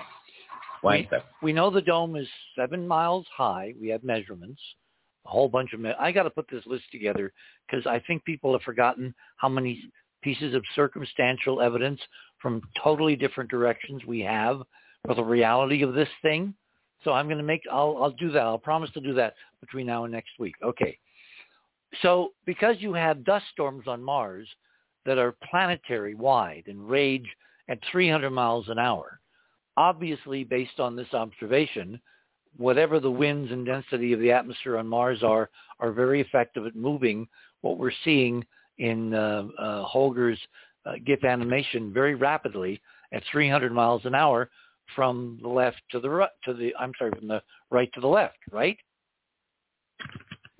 Right. So any accumulated dust on a dome above us would long since have reached an equilibrium where it's maybe some residuum, but it cannot accumulate because the dust storms, the planetary dust storms, will basically blow it away and move it somewhere else on Mars.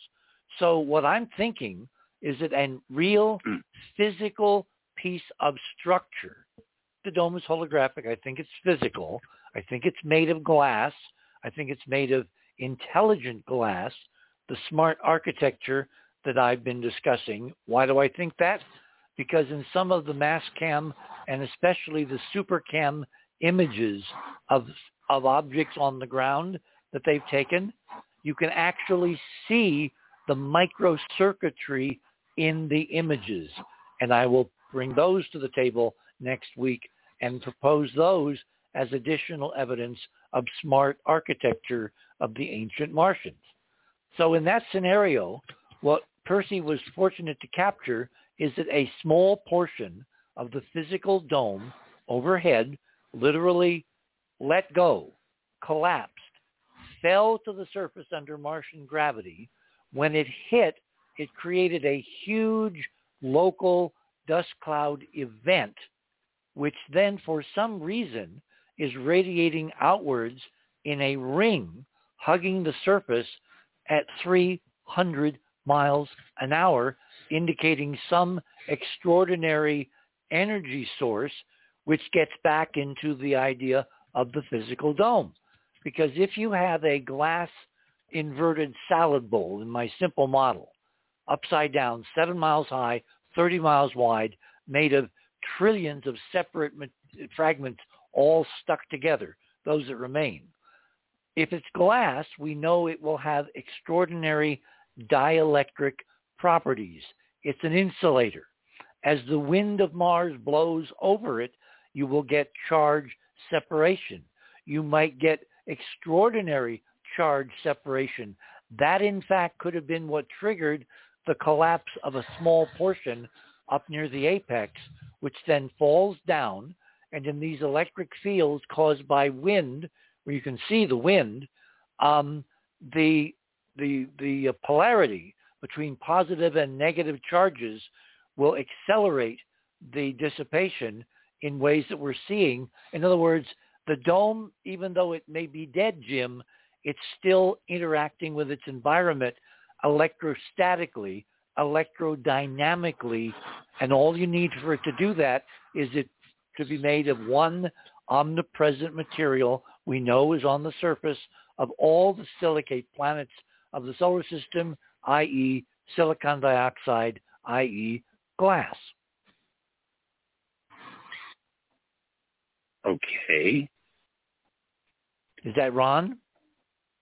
Yeah, I was just I've been quiet because I'm just this is all just right on the money, and you finally mentioned the energy fields. But uh, if the dome is made of, let's just go with the tangible part of it, uh, some very degraded material at this point, then it's also going to have a lot of space to store a little dust that might happen to blow by, and it could get shaken loose. You know, true, by, true. Yes, yes, you know, you're right. Any kind of force, and that then that would be a source without anything without anything major falling down. But uh, I everything's no. You're all. This is at least as good as I could possibly thought to explain any of it. I. Uh, but I do have one other observation. People were talking about. You asked about the um, Tim. You asked about them extending the pictures. You know, off Yes. the, out of the frame that we see. And in fact, if you if anyone goes back and looks at the multitude of pictures that were taken of that um, bear temple that they called Kodiak, um, the um, uh, the lots and lots of pictures taken pointed that way while they were getting everything sorted out. There are some of those pictures that show a dust cloud behind it because this is proof positive. Holger's uh, animation is proof positive that yes, it's a dust cloud moving by, and it's not always there. And some of those pictures show this this fuzzy yellowness, if you will, uh, behind it. And you know nobody was paying any attention to it when the mission started. You're just going, okay, did they fuzz up the image? Is this just a calibration thing?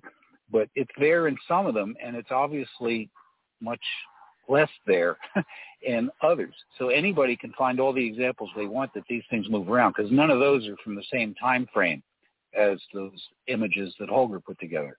So therefore, it does happen occasionally. It didn't. It wasn't just a one-time event. Okay, Holger, I have a question for you. Given the extraordinary visual nature of this phenomenon, I mean, it's it's beautiful, it's gorgeous, it's Mars in dynamic dynamism as opposed to a static, you know, uh, where nothing ever happens.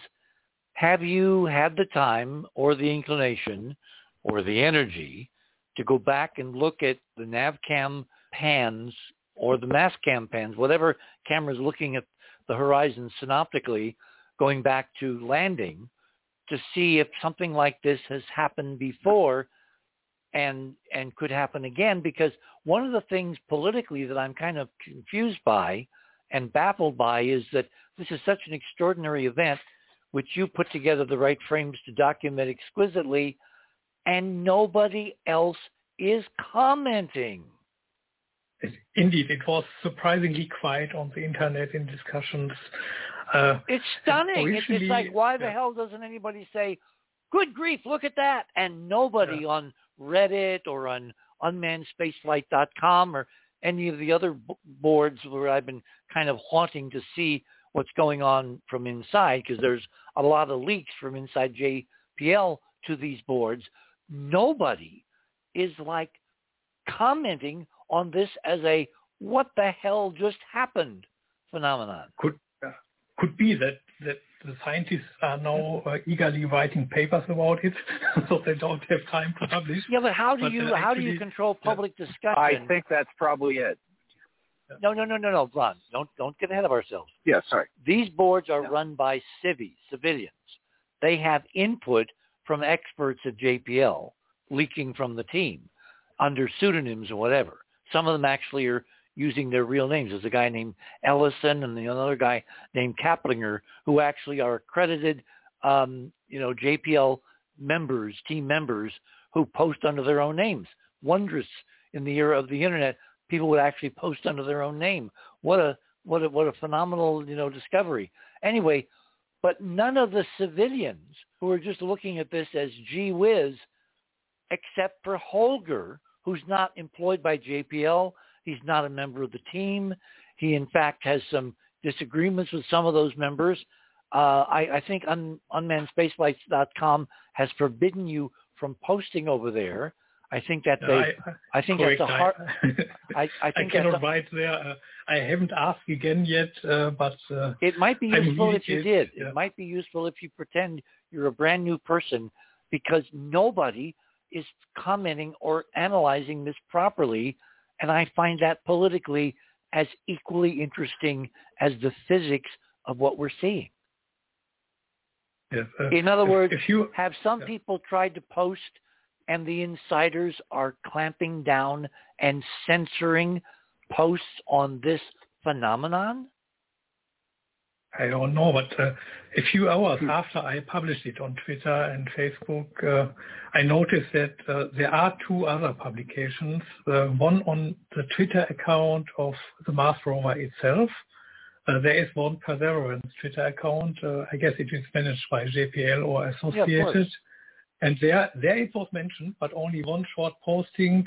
It got some replies, but no, in, no scientific or uh, uh, technical replies, just some general replies, not not related to the topic. I mean, unmannedspaceflight.com has set up a separate posting in their um, uh, yes. you know, perseverance uh, section for dust devils. Yes, and they have one posting about it, but nobody replied to it. See, and that's that what posting, I find so anomalous. It's like this is the most amazing thing since sliced bread. Not Indeed, coining an old cliche, and nobody's commenting. What's And, wrong uh, with this? Yeah, and, and the posting on unmanned spaceflight was on June 19th already. It was uh, uh, almost the day of the data release of that image. And but nobody replied since then to this posting. That was interesting. Well, I hate to say it, but guys, they- I think we're leading the pack again. Yes, Ron. Oh no, I was well. That's uh, pretty much it. I think that uh, they're writing papers now. That was I. I mean, I was serious about that. Holger could verify, I'm sure, because I'm. I think he knows more people in uh, Europe than I do. But that, how do uh, you academics- control? How do you control the non-scientists, just the citizen observers, the haunters of these blogs, the people that look desperately for every new image and every new dust devil, and even enhance the pictures to show faint dust devils? How do you explain the lack of a reaction by the civilians to an extraordinary Jezero phenomenon? Extraordinary. Well, let's well let's go back to conspiracy theory. Uh, maybe they maybe the civilians who don't realize the importance of something like that. Oh, come on. Just look at the Uh, damn picture. Are, Nothing like that has No, ever been seen. Except at the beginning of the Martian movie when you get Matt Damon picked up and thrown through the air by a somewhat inexplicable dust storm on Mars. Remember, I complained yeah, but about that when the but movie it- came out. But everybody in the know knows in the canonical NASA model, it's only one one hundredth the pressure of the air here that the Matt Damon scene could not happen. That was movie magic. That was, you know, stretching the truth. That was suspension of disbelief. It wasn't real. Maybe not. So why is No, this maybe it was phenomenon very- completely unobserved and unanalyzed by anybody except Holger Isenberg? breakdown. Thank you. anyway, hold it there. Perfect.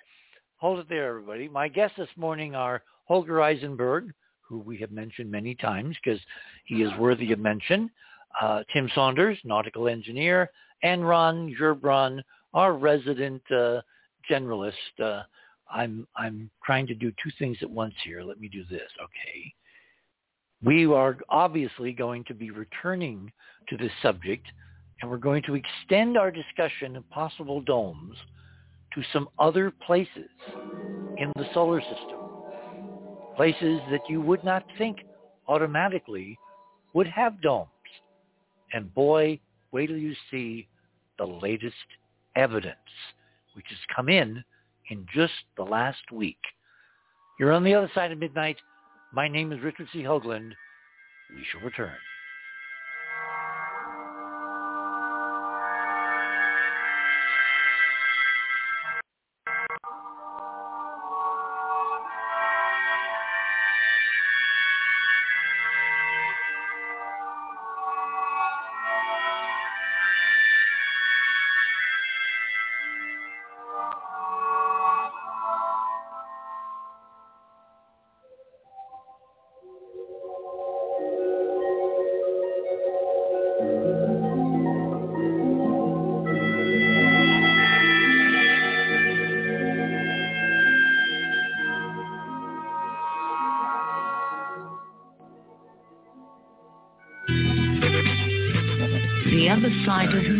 theothersideofmidnight.com.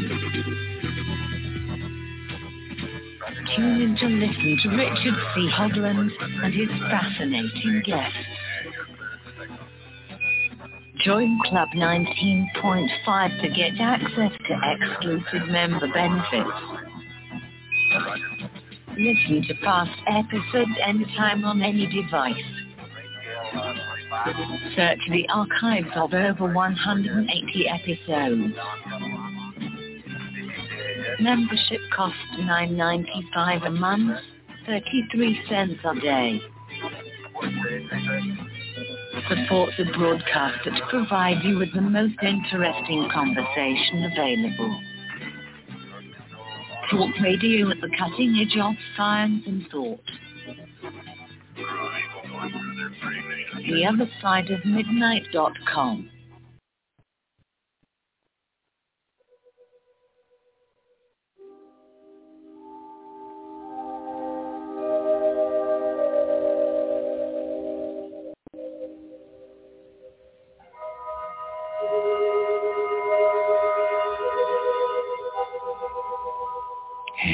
Welcome back, everyone. It is now Sunday morning here in the land of enchantment after midnight in the deserts of New Mexico, the land where the first atomic explosion on Earth in modern times was detonated just uh, a few miles to the south of me, I mean, a few being relative. My guests this morning are Ron Gerbron, Holger Isenberg, and Tim Saunders, and we're discussing this extraordinary dust cloud, dust storm, travel storm phenomenon on the floor of the Jezero crater and the possibility that it literally could have been a chunk of the dome over Jezero, which the evidence I've compiled seems to strongly, uh, compellingly support, literally falling from the dome, either either shredding itself and then falling, or falling as a chunk and then fragmenting into a trillion trillion fragments when it hit the ground, spreading out from a loci as a series of concentric expanding circles hugging the ground like it wasn't brought in by the wind from someplace else, but it originated in Percy's field of view on three NavCam exquisite color images taken of that northern horizon and the northern crater rim. Well, let's kind of expand on, kind of expand our, our, our point of view now and increase uh, discussion of domes by looking at domes elsewhere in the solar system. And I want to focus everybody back um, on the other side of midnight.com click on tonight's banner for the 26th for Saturday. That will take you to the guest page. Click on my items and that will take you to, I'm going to point you to a specific number as soon as I do this. Okay. Have to get out of Holger's amazing panoramas. You want to kind of look at those again and again and again. And we'll come back to some final thoughts on the dust in Jezero uh, shortly. But I want to now turn your attention to my number eight. Okay. Number eight is a um, kind of a moment out of history. This is a black and white image of the moon shot in the 1960s on a piece of film under a secret, top secret CIA space program called Project Corona with the assistance of the U.S. Air Force. And many years ago, when I was speaking at one of Stephen uh, Greer's events in Arizona, after my speech, a guy came up to me, uh, totally nondescript. You wouldn't pick him out of a crowd. You know, the cliche is if you sat next to him on the subway in New York, you'd never notice him. He comes up to me. I think he actually had his hat, a cap in his hand and he said um, very diffidently, uh, Mr. Hogan, um, can I interrupt? Because I obviously was talking to a bunch of other people. I said, okay. And he says, um, I need to kind of talk to you. And I said, okay. And he kind of motioned toward the wall. And so we moved away from the people that I were talking to, and he said quietly, he says, I have a roll of film from the early Project Corona reconnaissance missions. And I went, what?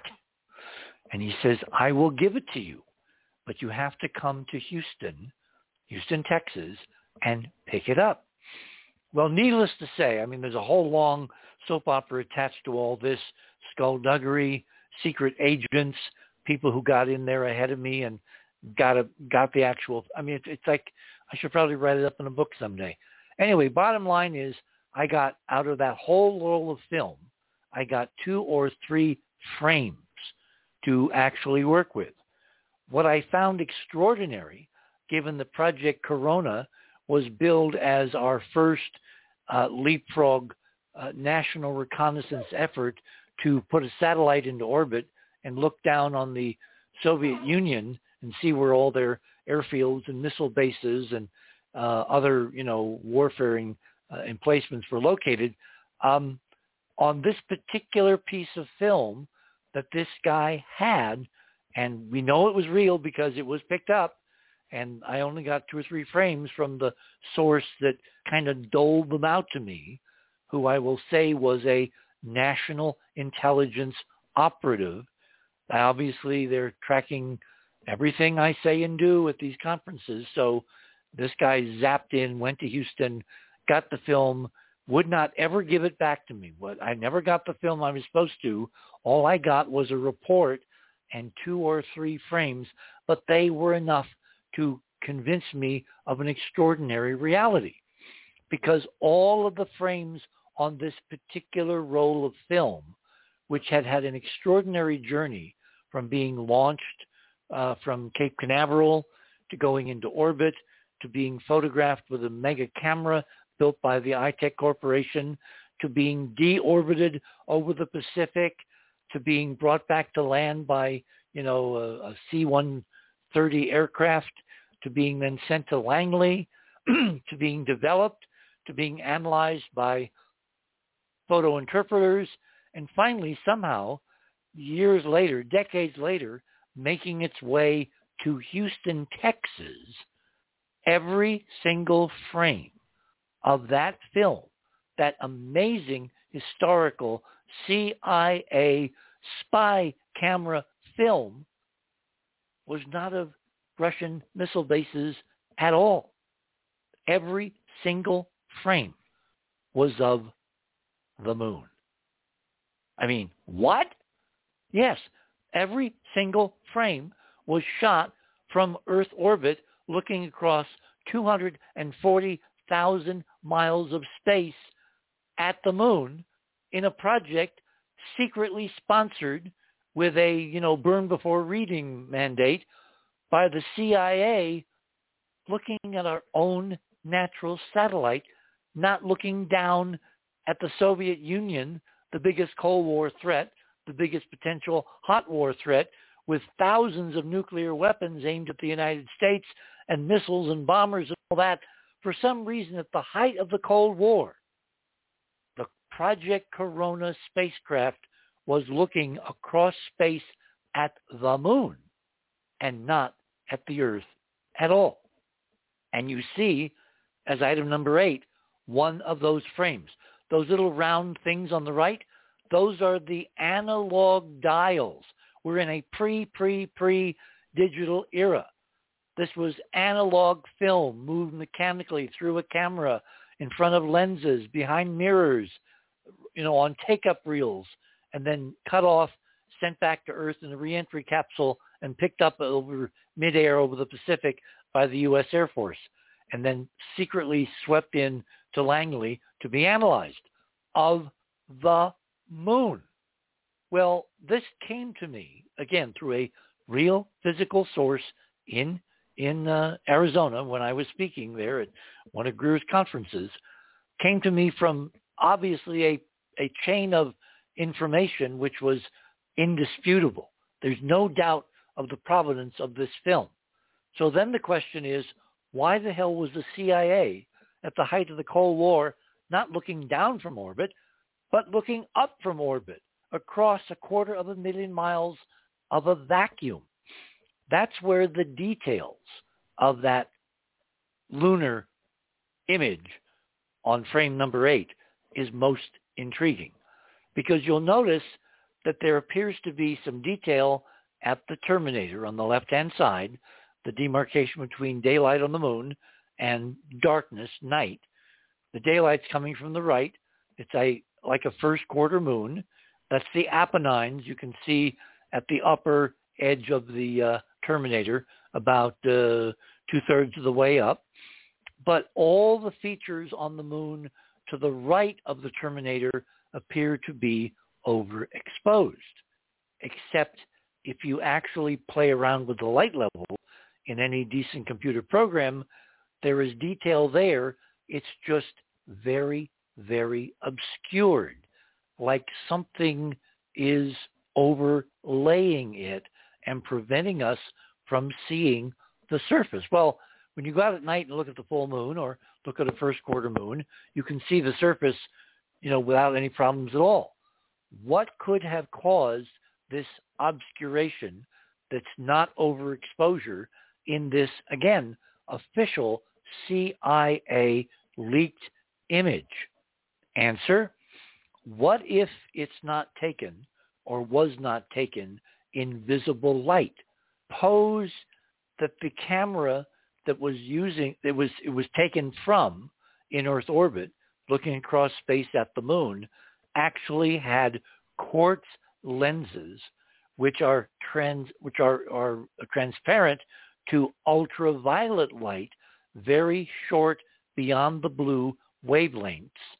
And what we're seeing is a black and white image of an actual ultraviolet image taken in a very short wavelength region of the spectrum. Now, why would the CIA want to do that? What if they were looking for something on the moon that would only show up in short, short wavelength ultraviolet light? And what could that be? Well, to make a long story short, this leaked image and two or three others that came into my possession through this tortuous, incredible soap opera, which involves cloak and dagger and, you know, spies and agents and intel and the deep state. That frame and the others told me that there was something obscuring the surface of the moon over the entire moon, not just one certain section.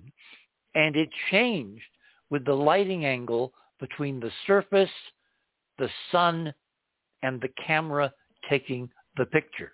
In other words, the sun angle, the geometry of taking the picture. And then if you now go to number nine and you look at the same image rotated upside down, so south is up and north is down, and then the inset on the left-hand side, you'll see that along the limb, along the edge of the moon with this weirdly obscured surface where from right to left the surface becomes progressively harder and harder to see until at the edges of the moon there's no surface left and all of that glistening pattern, that weird geometric pattern seems to be above the moon. Well, at the edge, we're looking slantwise through the maximum, what we used to call optical depth tangential to the lunar limb itself. And as you can see from the inset, at the lunar limb, suspended just above it, there is this line of light and dark geometric brightnesses. There's a pattern. There's a bright, dark, bright, dark, bright, dark, dark, but it's a broken pattern indicating that it's made by something mechanical which has been broken which has been fragmented, which has been distorted by age and time and erosion. Erosion to what? Well, micrometeorites, because you're in a vacuum. This was an extraordinary global confirmation from a source none other than the Central Intelligence Agency of the existence all over the moon of a now ancient and aging an almost vanishingly thin, one-time amazing lunar dome covering like a sheet of saran wrap the entire lunar globe. Now, item number 10. What I've done here is I've compared, again, the same CIA image flipped back upside down, so south is down on the left. And on the right, I've companioned it with a 2009 electronic infrared image in the thermal infrared taken by the LCROSS mission that NASA sent to the moon in 2009. And by the way, dedicated to my former employer and colleague, Walter Cronkite himself. You can look it up on Google. Anyway, the right-hand image showing the limb as bright in the visible spectrum on the left. On the right-hand frame, on the infrared frame, it shows it in multiple colors with the temperature grading from the coldest deep blue to the hottest bright red. and at the limb, there is this overlay of yellowish material grading rapidly to deep blue, indicating there is something, again, in the infrared, thermal infrared, suspended above the surface of the moon, which has a moderate temperature then grades to deep, deep blue, which indicates very, very cold, like 250 below zero Fahrenheit. The yellow portion of the moon's surface and the yellow line of the dome arching over this entire quadrant of the moon as seen tangentially appears to not have the bright red 250 above zero temperature it appears to be more like room temperature, somewhere in the 80s or 70s, if I interpret the color and the color spread appropriately. In other words, two totally separate wavelength regions, one ultraviolet in the short, short, short end of the spectrum, and the other the thermal infrared and the long, long, long, long wave part of the EM spectrum were showing us based decades apart the same physical phenomenon. And this is what I call corroborative, scientific, compelling physical evidence for the reality, as mind-boggling as that might appear to people who are, you know, freaked out by 12 stories of a condominium falling down. A mega, mega architecture built by a technology and a civilization which fully uh, accords with Clarke's third law, which is any sufficiently advanced technology, even building domes around entire planets, is indistinguishable from magic, which takes us to number 11. This is where Andrew Curry, our resident uh, artist and illustrator, uh, Canadian, and does extraordinary work for mainstream movies and television and commercials and all that good stuff, he tinkered up for me many years ago a close-up of one of the dots, one of those speckles on the limb of the moon, both in the visible, the ultraviolet, and the infrared. And this is what he imagines it might look like. We do have some Apollo imagery which kind of resembles this, but I wasn't able in time for the show to uh, to bring it up. And maybe in the uh, archive for Club 19.5. I will go back and we'll add like an 11A, which brings us to number 12. Now, in the interim between the Project Corona imaging and the um, Apollo imaging and then 2021, there have been a number of other players. There have been unmanned spacecraft like Lunar Reconnaissance Orbiter, which went to the moon in the 19 uh, uh, early 2000s. Sorry, and there have been a, an Israeli mission which failed. There was an Indian mission which also failed. These unmanned missions have had cameras that are much, much, much more sophisticated with much more linearity than the primitive film of the CIA 1950s era or even the film of the 1970s Apollo era. And what I've done in number 12 is to put the, again, CIA image on the left You can see the speckled geometry of the dome at the edge of the moon tangentially in the left-hand image with a spray of light material above it, which I think is also more eroded sections of upper levels of the dome until you get to background, which is the basic sky speckle that is in the rest of the image.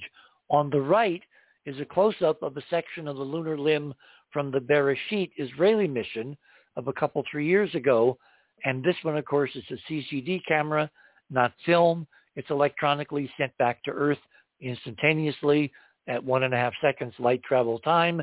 And lo and behold, at the edge of the moon, you see this incredible regular sawtooth dot space dot space dot space pattern, which looks like nothing of the edge of any object that we would imagine we would see uh, in the solar system, which leads us to number lucky number 13. Because now, a few days ago, on uh, June 7th, one of the modern current era generation spacecraft called Juno, which has been circling uh, Jupiter since uh, I think 2016. I think it could be a little shorter, maybe 2018. Anyway, it's been circling the moon, uh, uh, circling uh, Jupiter in this very long, elongated orbit because of the radiation. And every once in a while, it will encounter one of the four big so-called Galilean moons. Well, a few days ago, on June 7th, it made a rather spectacular close pass uh, within a, a few hundred thousand miles of Ganymede. And the camera is so damn good that it was able to take pictures. The way the pictures are taken, I'll, I'll give you a website at the very end where you can go to the Juno website and learn all about the Juno mission and the Juno camera if you're not up on this. The fact is that they released, NASA released the raw imagery and then citizen scientists have been putting the raw imagery together and posting on the official Juno website um, their results. And this is one of the black and white images that they uh, worked on. If you click on it, it gets much bigger. If you click on it again, it gets even bigger.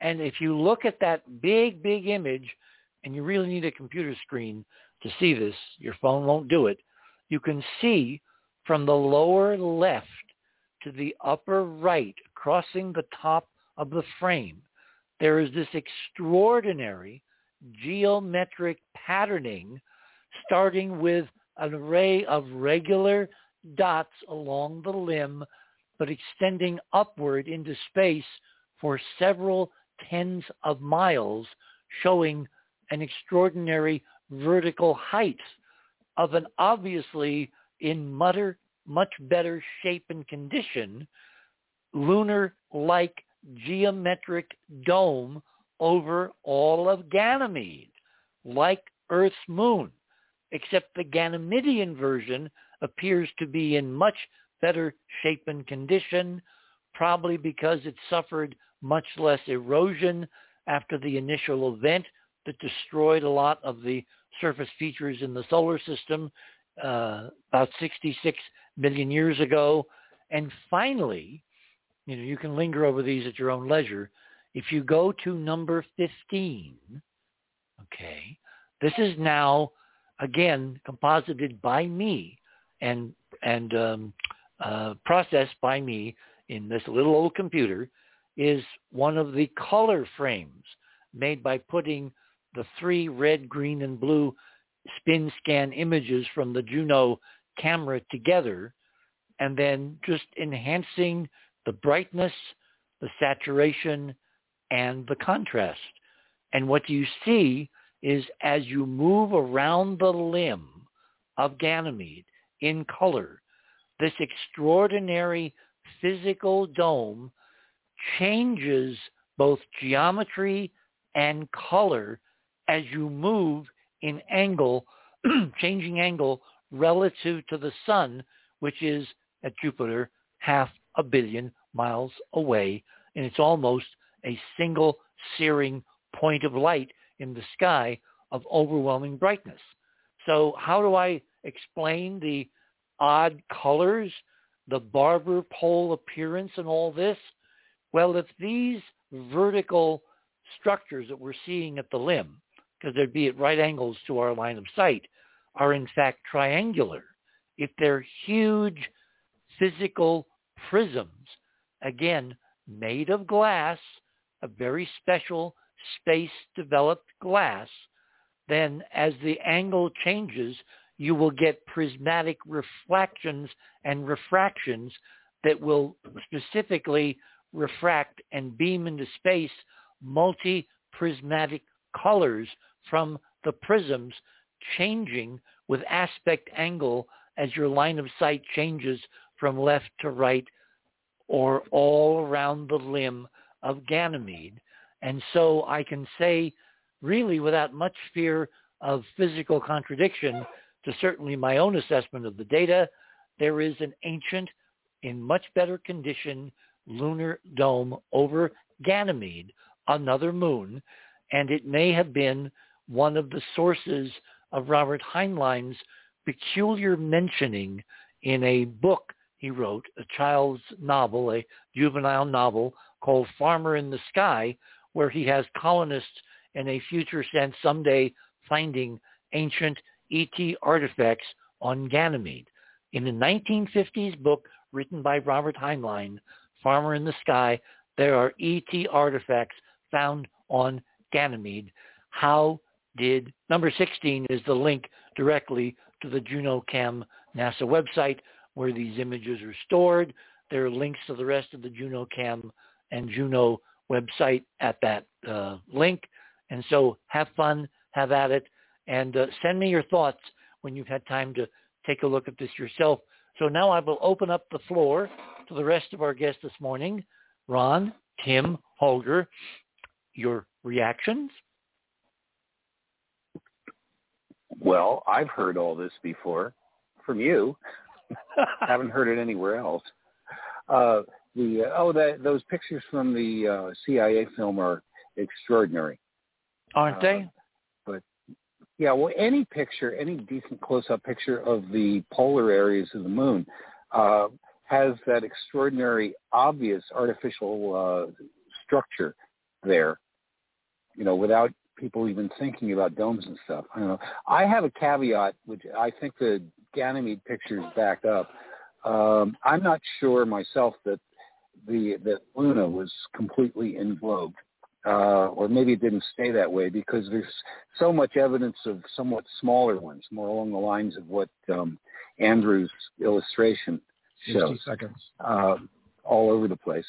And uh, yeah, if we if we get to my Uh, pictures, uh, I've got I'll, I'll tell you what, we are at No. the bottom of the hour. So let's hold it there. We'll come back for a reaction from Holger and Tim. I always love it when I ask a guest, you know, for reaction. They say, oh, this is all heck, because you and I have talked about this before. That's always really, really good in live radio for guests to say that. But then Ron and I talk an awful lot about an awful lot of stuff, including what's on the other side of midnight. My name is Richard C. Hoagland. We shall return.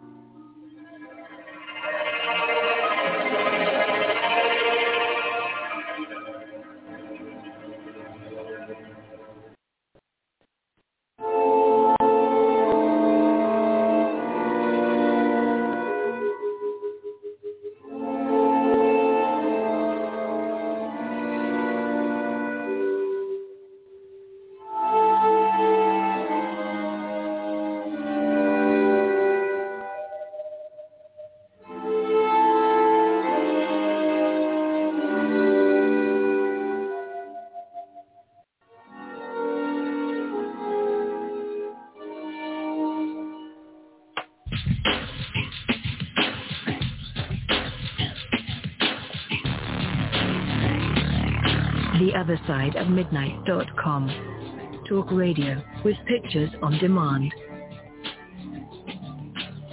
Liberate your hyperdimensional timescale and non-linearly access over 400 hours of conversation at the cutting edge of science and thought. Join Club 19.5 to get access to exclusive content that fits your interests and time schedule. Filter episodes by guest or subject. Membership costs $9.95 a month, 33 cents a day. Talk Radio with pictures on demand. The other side of midnight.com.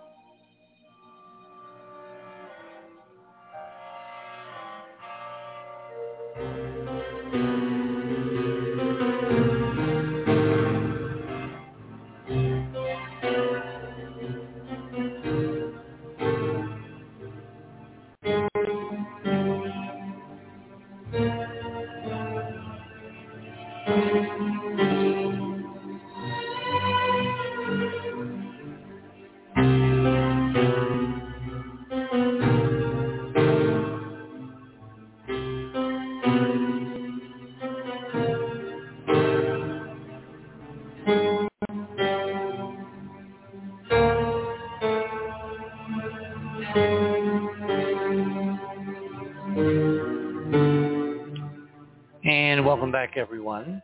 Last half hour on this uh, Saturday night, Sunday morning. My guests, Tim Saunders, Ron Gerbron, Holger Isenberg. And okay, we've already now heard what Ron thinks. Nothing to see here. Move along, move along. It's just, you know, a dull, boring lunar moon. Tim, what do you think? I'm being hyperbolic, just a bit.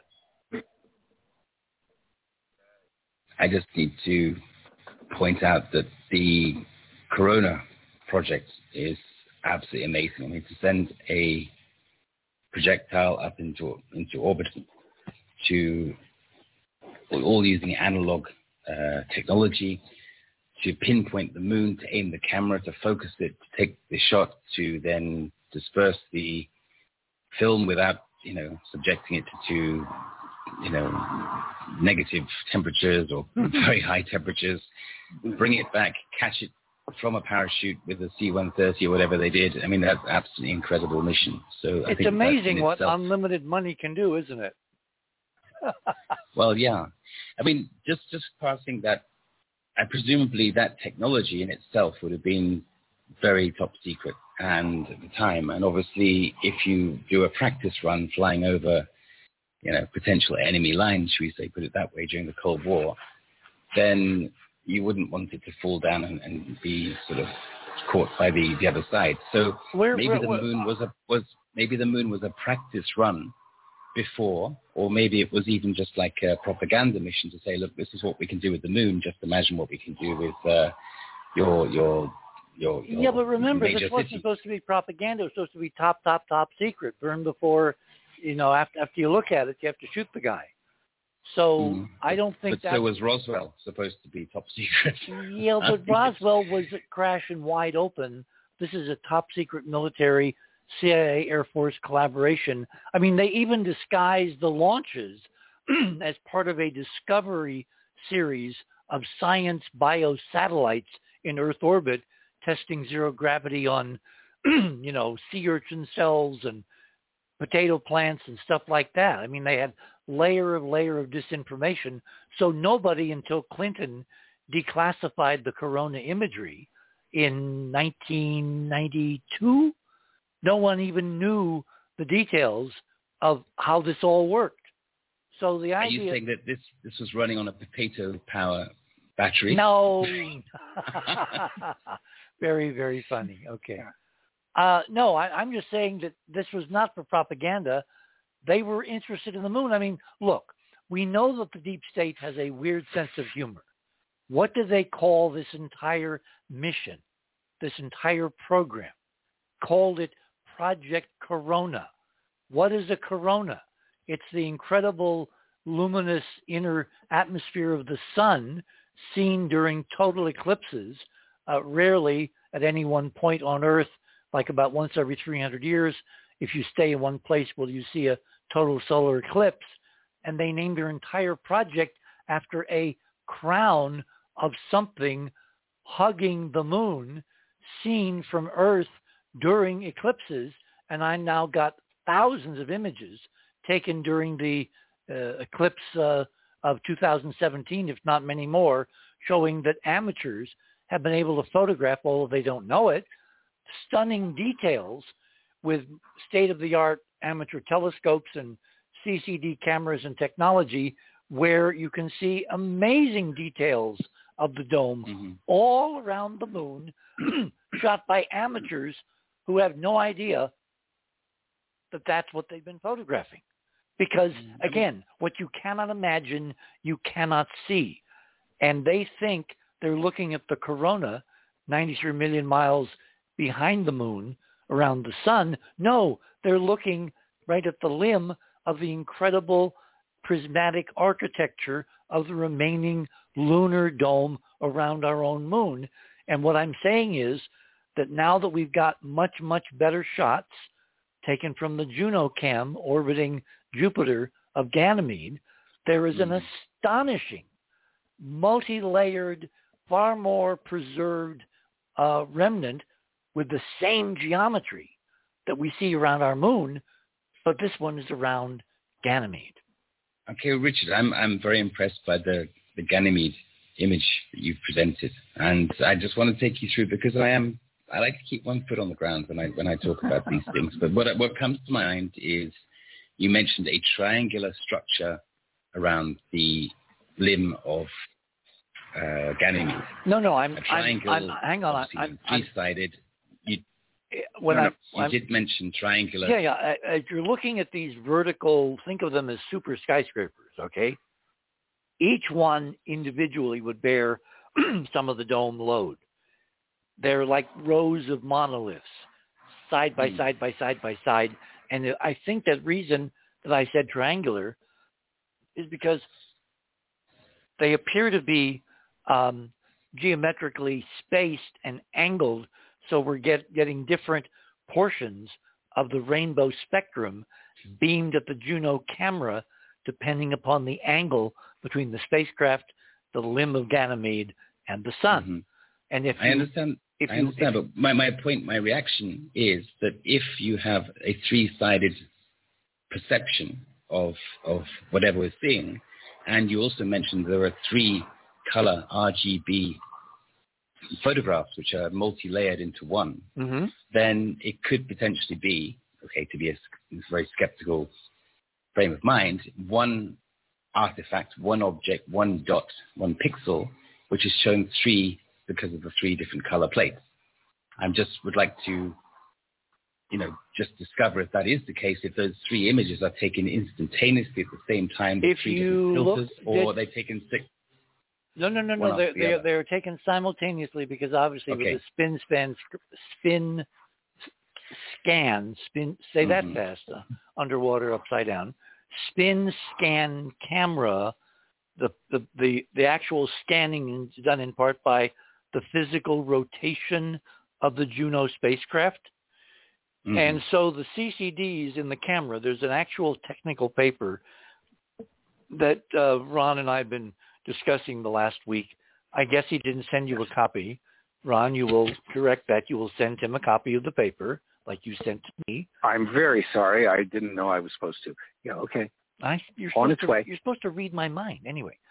In that oh. incredible document, Tim, they lay out with incredible specificity how this all takes place. The mechanics of the camera, how it's put together, the CCDs, the filters. The filters are hard glued over the CCD elements So red, Mm. green, and blue are taken simultaneously. They also talk about the sequencing electronically. Like if they make a mistake and they read the CCDs backward, they get a hopelessly scrambled and blurred image. So from all the internal calibrations of the camera, you know, mechanism, plus the other images that the Juno Cam has taken of the limb of Jupiter, where we see nothing like this. The only place it shows up so far, because we haven't gone close to anything else in the Jovian system with this camera yet, except Ganymede, um, is Ganymede. And the alternating, you know, greenish red, greenish red, greenish red, and then it changes, it morphs along the limb, both in geometry and sequence of colors. And if you look at the color image, which I sent you earlier in the week, the whole disc, Mhm. look around the whole limb, it changes appropriately to the changing sun angle between the camera, Ganymede, and the sun, like a huge planetary size set of prisms that each element is vertical like a tower, like a super tall, tens of miles high tower that I think is triangular because otherwise how would you get the geometry to give you one part of the prism spectrum and then the other part back and forth, back and forth, back and forth with great regularity until the whole angle changes to where another color dynamic enters in. It's it's just a tour de force of what's Mm. there that I've been waiting patiently since I first glommed onto the idea. Uh, I must admit, after Ron, Ron thought of this years ago for totally different reasons, but I've now got the proof there is an ancient super dome over Ganymede that was built millions of years ago by this ancient global super civilization that remodeled everything in the solar system and then disappeared in a scenario that uh, we don't have time to go into tonight. Mm. Uh, I- I- Richard, uh, can Go on, Ron. can we introduce as one uh, visual aid? I think uh, I think it helps with your argument because I didn't mean that the de- the moon never had a dome over it. I think it fell down and they had to replace it. But When you I say the moon, you mean could our look- moon. Our moon, yeah, our moon, Okay. Luna. If uh, yeah, but if you look at the first, if you look at the first of my images where I've got several of those more distant Okay, you orbs want to you want to go to uh, fast grouped links together. At the top of the page on the guest page. You want to go to Yeah. fast links, click on Ron's items. That will take you to there's Ron. Oh, nice images. Okay, go for it. Yeah. Okay. Now the yeah the upper uh, the upper left on that uh, four by there is um, Ganymede, and that picture was taken by Galileo. I looked at the Juno ones, but they haven't given us enough material from it yet for me to get what I wanted out of it. And to me, I think of a glazed donut, and if you look at that with that in mind, you'll see that there's a texture, you know, that shouldn't be there. I mean, like parts are parts are higher up than others. You can see the glass if you just allow yourself to believe it could be there. Hang there. on. Are we sure And- this? Are we sure this is Galileo? Because it looks like Voyager to me. Remember, I was there. No, it's Galileo. Yeah, I know, but I ta- no, I tagged them all as I was doing them to make okay. sure. All right. Uh, that's yeah, that, that's uh, and I wanted some consistency, so I just used the Galileo images. It, uh, but it's uh, yeah, it wouldn't really matter. It's the same planet, but it's uh, I, to the best of my knowledge, it's uh, um, Galileo. And um, let me now you get now you got me freaked out. I want to check. Yeah, that's what it says. Anyway, yeah, if you if you look uh, if you look at that, the uh, see the feature that caught my eye originally on any of these about the idea of domes was those what look like white spots or dust bunnies all over the surface. If you look at those closely, you'll see that they're um, they look they don't look like they're on the surface. And Callisto, right next to it, by the way, uh, was also mentioned as a place to terraform uh, in that Robert Heinlein novel you mentioned, and Yeah. it was also mentioned, but it was also mentioned by Lin Carter in uh, one of his books, and um, uh, Kim Stanley Robinson in one of those Mars different color books. Uh, everybody was thinking about doing that, but um, if you look at the if you look at number two, which is just that picture broken into its component elements, you know, like the channels. That's like the CYMK channels, the uh, black, yellow, magenta, um, cyan. And you'll notice that there's big chunks missing. I mean, there's parts that didn't photograph. It looks like it's got a big bite out of it. And so something there was so transparent or so non-existent that you couldn't see it. And the uh, third one, see, I like to throw them all together, is a picture that I pulled off of um, Twitter the other day of of a drive-by shooting and a close-up of the Juno uh, image, and I see a great similarity in the da- in the way the damage looks. Those don't look like craters in the Juno image; they look more like the bullet holes in that poor guy's windshield. They look like shock waves in a glass dome of extraordinary mm, extent when something crashed through, like a asteroid or a comet or whatever. Yeah, it looks like it didn't make it through. That's got to be very sturdy. But I mean, that's you know, to me, that's evidence because if you look at the that's the reason I included those other moons on there. As you can see, like on Europa, there's nothing like that. No. You know, that's another candidate, but it's just the surface. Well, in, look at, in uh, looking at and looking at your color combo, all right, uh, the Galileo combo for image number one in your section. If you look at Yeah. Ganymede and Callisto, they have a distinct brightening at the limb.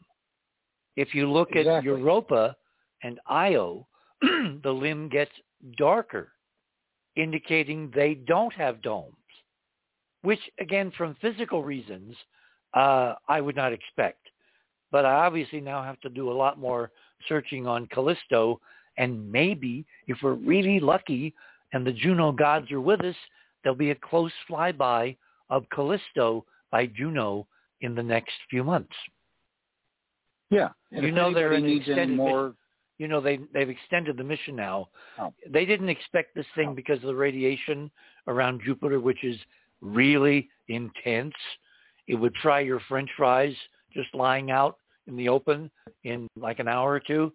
Uh, they didn't expect the radiation. Uh, that, well, let me put, put it this way: they expected the radiation to kill the Juno spacecraft uh, long before now. They only allocated like eight orbits, and we're now in orbit number 34 and no end in sight because they're going up above and below in this very elongated orbit, which was designed to do this. They're escaping the, the maximum out of the radiation belts, like the Van Allen belts around Earth, except Jupiter's are 10,000 times worse. So they're able to get more data out of their mission and more flybys of the moons, and maybe they'll give us close-ups of Ganymede's, of uh, Callisto's dome, provided, of course, they're not listening and they don't know what not to show us. Good point. Tim? Well, that's about it for those. Yeah, go ahead. Tim? Mr. Saunders. Hi. There you yes, I'm, uh, I'm just deep in uh, Iapetus at the moment. Thanks, Ron. Nice images. Oh, yeah, that's it. Yeah, Iapetus, of course, is uh, one of Saturn's moons. Of course, everybody knew that. But uh, I threw it in there because it absolutely has no sign of that. In fact, it looks like the whole damn thing is artificial. If you look at that close-up of the surface. Sure. I was just going to comment that it looks like a freelance stand-in moon for Lucasfilms. You know, it, it's uh, yeah, exactly. Well, how many here have read, and Holger, please jo- join in, uh, Robert, uh, Robert, uh, Isaac Asimov's Foundation trilogy? I've listened to it for sure. Okay. It's an audiobook. You, I've read it. You know that the central MacGuffin in Isaac's vision was a super galactic empire controlled by one mega planet, which had been literally completely made artificial. So there was no natural surface. There was just layer and layer and layer going down for, I guess, hundreds of miles of, of a huge beehive of geometric construction, of artificiality, of a super, super, super condo kind of living. And when we talked about the Pluto flyby some years ago, uh, I talked about Trantor, which was the name of the Asimov super civilization, you know, galaxy capital um, in terms of what the architecture on Pluto looks like. I'm beginning to think that all these moons were basically, when they were new, were Trantor-like. And there's the possibility that what we're interpreting, even on our own moon, as a dome is fragments of the remaining structure on top. And we're looking deeper down at other levels to the lower layers that have been exposed by constant bombardment of micrometeorite erosion. That'll It work. could very well be the case. I mean, they, they, they don't look natural. But that's the They point. do And, not uh, look natural. And Iapetus is one of my favorites, which is a whole program in and of itself. Um, okay, we've got about um, 10 minutes, 9 minutes left. Holger, you've been very silent. I was uh, about the artificiality about the surface of Ganymede. For me, it looks like someone tried out arc welding there on the surface. it looks like some training sphere for arc welding because you see those uh, chains of craters, craters inside crater, and you see the, the same artifacts in a microscopic level if you try out arc welding on metal surfaces on Earth in a smaller scale. Hmm. So you're thinking they're electrical effects? Uh, yes, about the craters. That is one theory, uh, not just by me, but also by a larger community yeah, of engineers. And Well, especially those let, chains let, let, us, let us remove from, from serious discussion tonight what could have caused the surface features on the disk, on the globe, and focus instead on what we're seeing at the limb. Because I don't know any natural explanation, conceivable natural explanation for what we're seeing around Ganymede. Richard, may I ask? Yeah, sure. The- Sure. I, I mean, I, I always like to know how and why. And I know that we're looking at something. I, I agree with you. If you look at the limb of Ganymede, it looks like there is something there. I mean, that, that's, that's for sure. There is some form of geometry. It doesn't look natural. And, uh, and it changes depending upon your aspect angle. If, Yes. if, if, if, if this was noise in the camera, let's make an absurd, you know, kind of statement. If it's noise in the camera, something wrong with the camera. Camera doesn't know the different parts of the scene should be responded to differently. So why would the geometry change with aspect angle to the limb of Ganymede unless it's real physical geometric structure being viewed in a three-dimensional reality by a camera flying by in space? Well, in, in a 3D software I use for creating renderings from 3D models, you know, there's a theoretical photon that comes out of the viewpoint, goes towards the target, and then, you know, reflects, refracts, whatever it does to the, the light sources in order to create the geometry in the code in order to create the, rend- the illusion of the rendering. And reality, of course, that's the other way around. The light source floods the object with, uh, I guess, photons, and then we see the reflections and the refractions and so on bounce back into the lens onto the CCD Mhm. chips. So yes, the the sculpture is dictated by the light source, Exactly. and yeah, and but the how and the why. And I know this is probably not enough time to discuss this, but Ganymede, if I'm not mistaken, is a ice has an ice frozen surface. Well, that's what we're told, but of course, a lot of NASA information that we're told turns out to be untrue. So, true. what's But really it- going it on shows- with Ganymede? it shows stretch marks. It shows sort of movements. You know, but we can sort of liken it to you know, an analogy of like something on the North Pole, for example, on Earth. Um, we can see the marks where it sort of you know, melts, freezes, moves, and so on, like ice drift. I guess. I guess that's what we're seeing. But I'm just worried about how a structure could survive uh, the movement of the surface below it. So I'm still asking how can That's that? I where we get to Arthur's third law. See, one of the things I think we're we're in danger of doing is thinking in the 21st century that we know everything there is to know, and we do not. I would be willing to advance a modest hypothesis that the technology used to build these incredible structures far beyond our current capabilities, not only to imagine, but to actually, you know, bring about in terms of engineering. That there's several missing physics puzzle pieces, like for instance, suppose, as Ron was suggesting earlier, or, or was it you? Um, no, you, you, were talking about a holographic kind of uh, dome over over Jezero, right? Mm-hmm.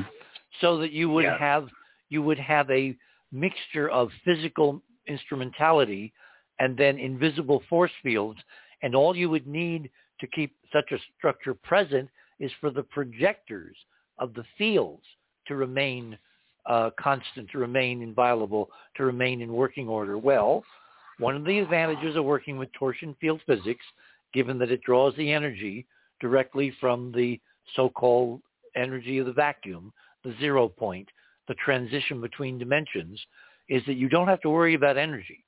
And you don't have to worry about equipment living long because any equipment using this kind of interface would by definition be anti-entropic, which means the machines never degrade.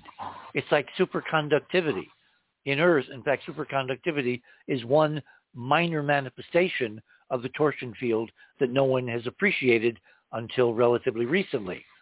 And once you set up a ring current in a superconducting ring, it will go forever and ever and ever unless the ring is destroyed. If you make arrangements that the ring is not destroyed, the energy will last forever. So I'm thinking that we're looking at a few orders of magnitude more interesting technology and physics than we currently think we understand. So do you think that's what keeps the dome, the atmosphere above our own planet? No. A torsion machine. Nope, nope, nope, nope. And there's a The long electromagnetic field. no, no, no. You mean shielding from the from the sun, from solar radiation, the solar wind? Well, we Yes. well we know because we've done experiments that magnetic fields are very good at, you know, changing the direct trajectories of charged particles, and all of the solar wind is charged. Protons Mhm. mostly, electrons, a smattering of heavier elements. So no, the invisible force field around the Earth is in fact a good old magnetic field. But out Oh, thank you, dear. I will turn you down. But down uh, out at, at Jupiter or around our own moon, in terms of longevity of the of the structure which we see optically, because you can't see a magnetic field optically. They're invisible. Whatever is doing this is very definitely optically visible. It's scattering light. It's scattering prismatic color. It's functioning according to the known laws of optics, except on scale which is absolutely mind-boggling. And the Show's music, over. the music in the background says, "We've run out of runway." Hey guys, tomorrow night we're going to be uh, talking about UFOs. Oh, I'm sorry, I meant UAPs. oh, politics. I'll have Steve Bassett here. I'll have Joe Bookman. I'll probably have Ron and anybody else who wants to join back in. I invite them, one and all, because we're at the beginning of something extraordinary, which makes discussions of super civilizations all the more likely. Until tomorrow night, third star on the left, straight on till morning. Good night, everyone, and keep looking up.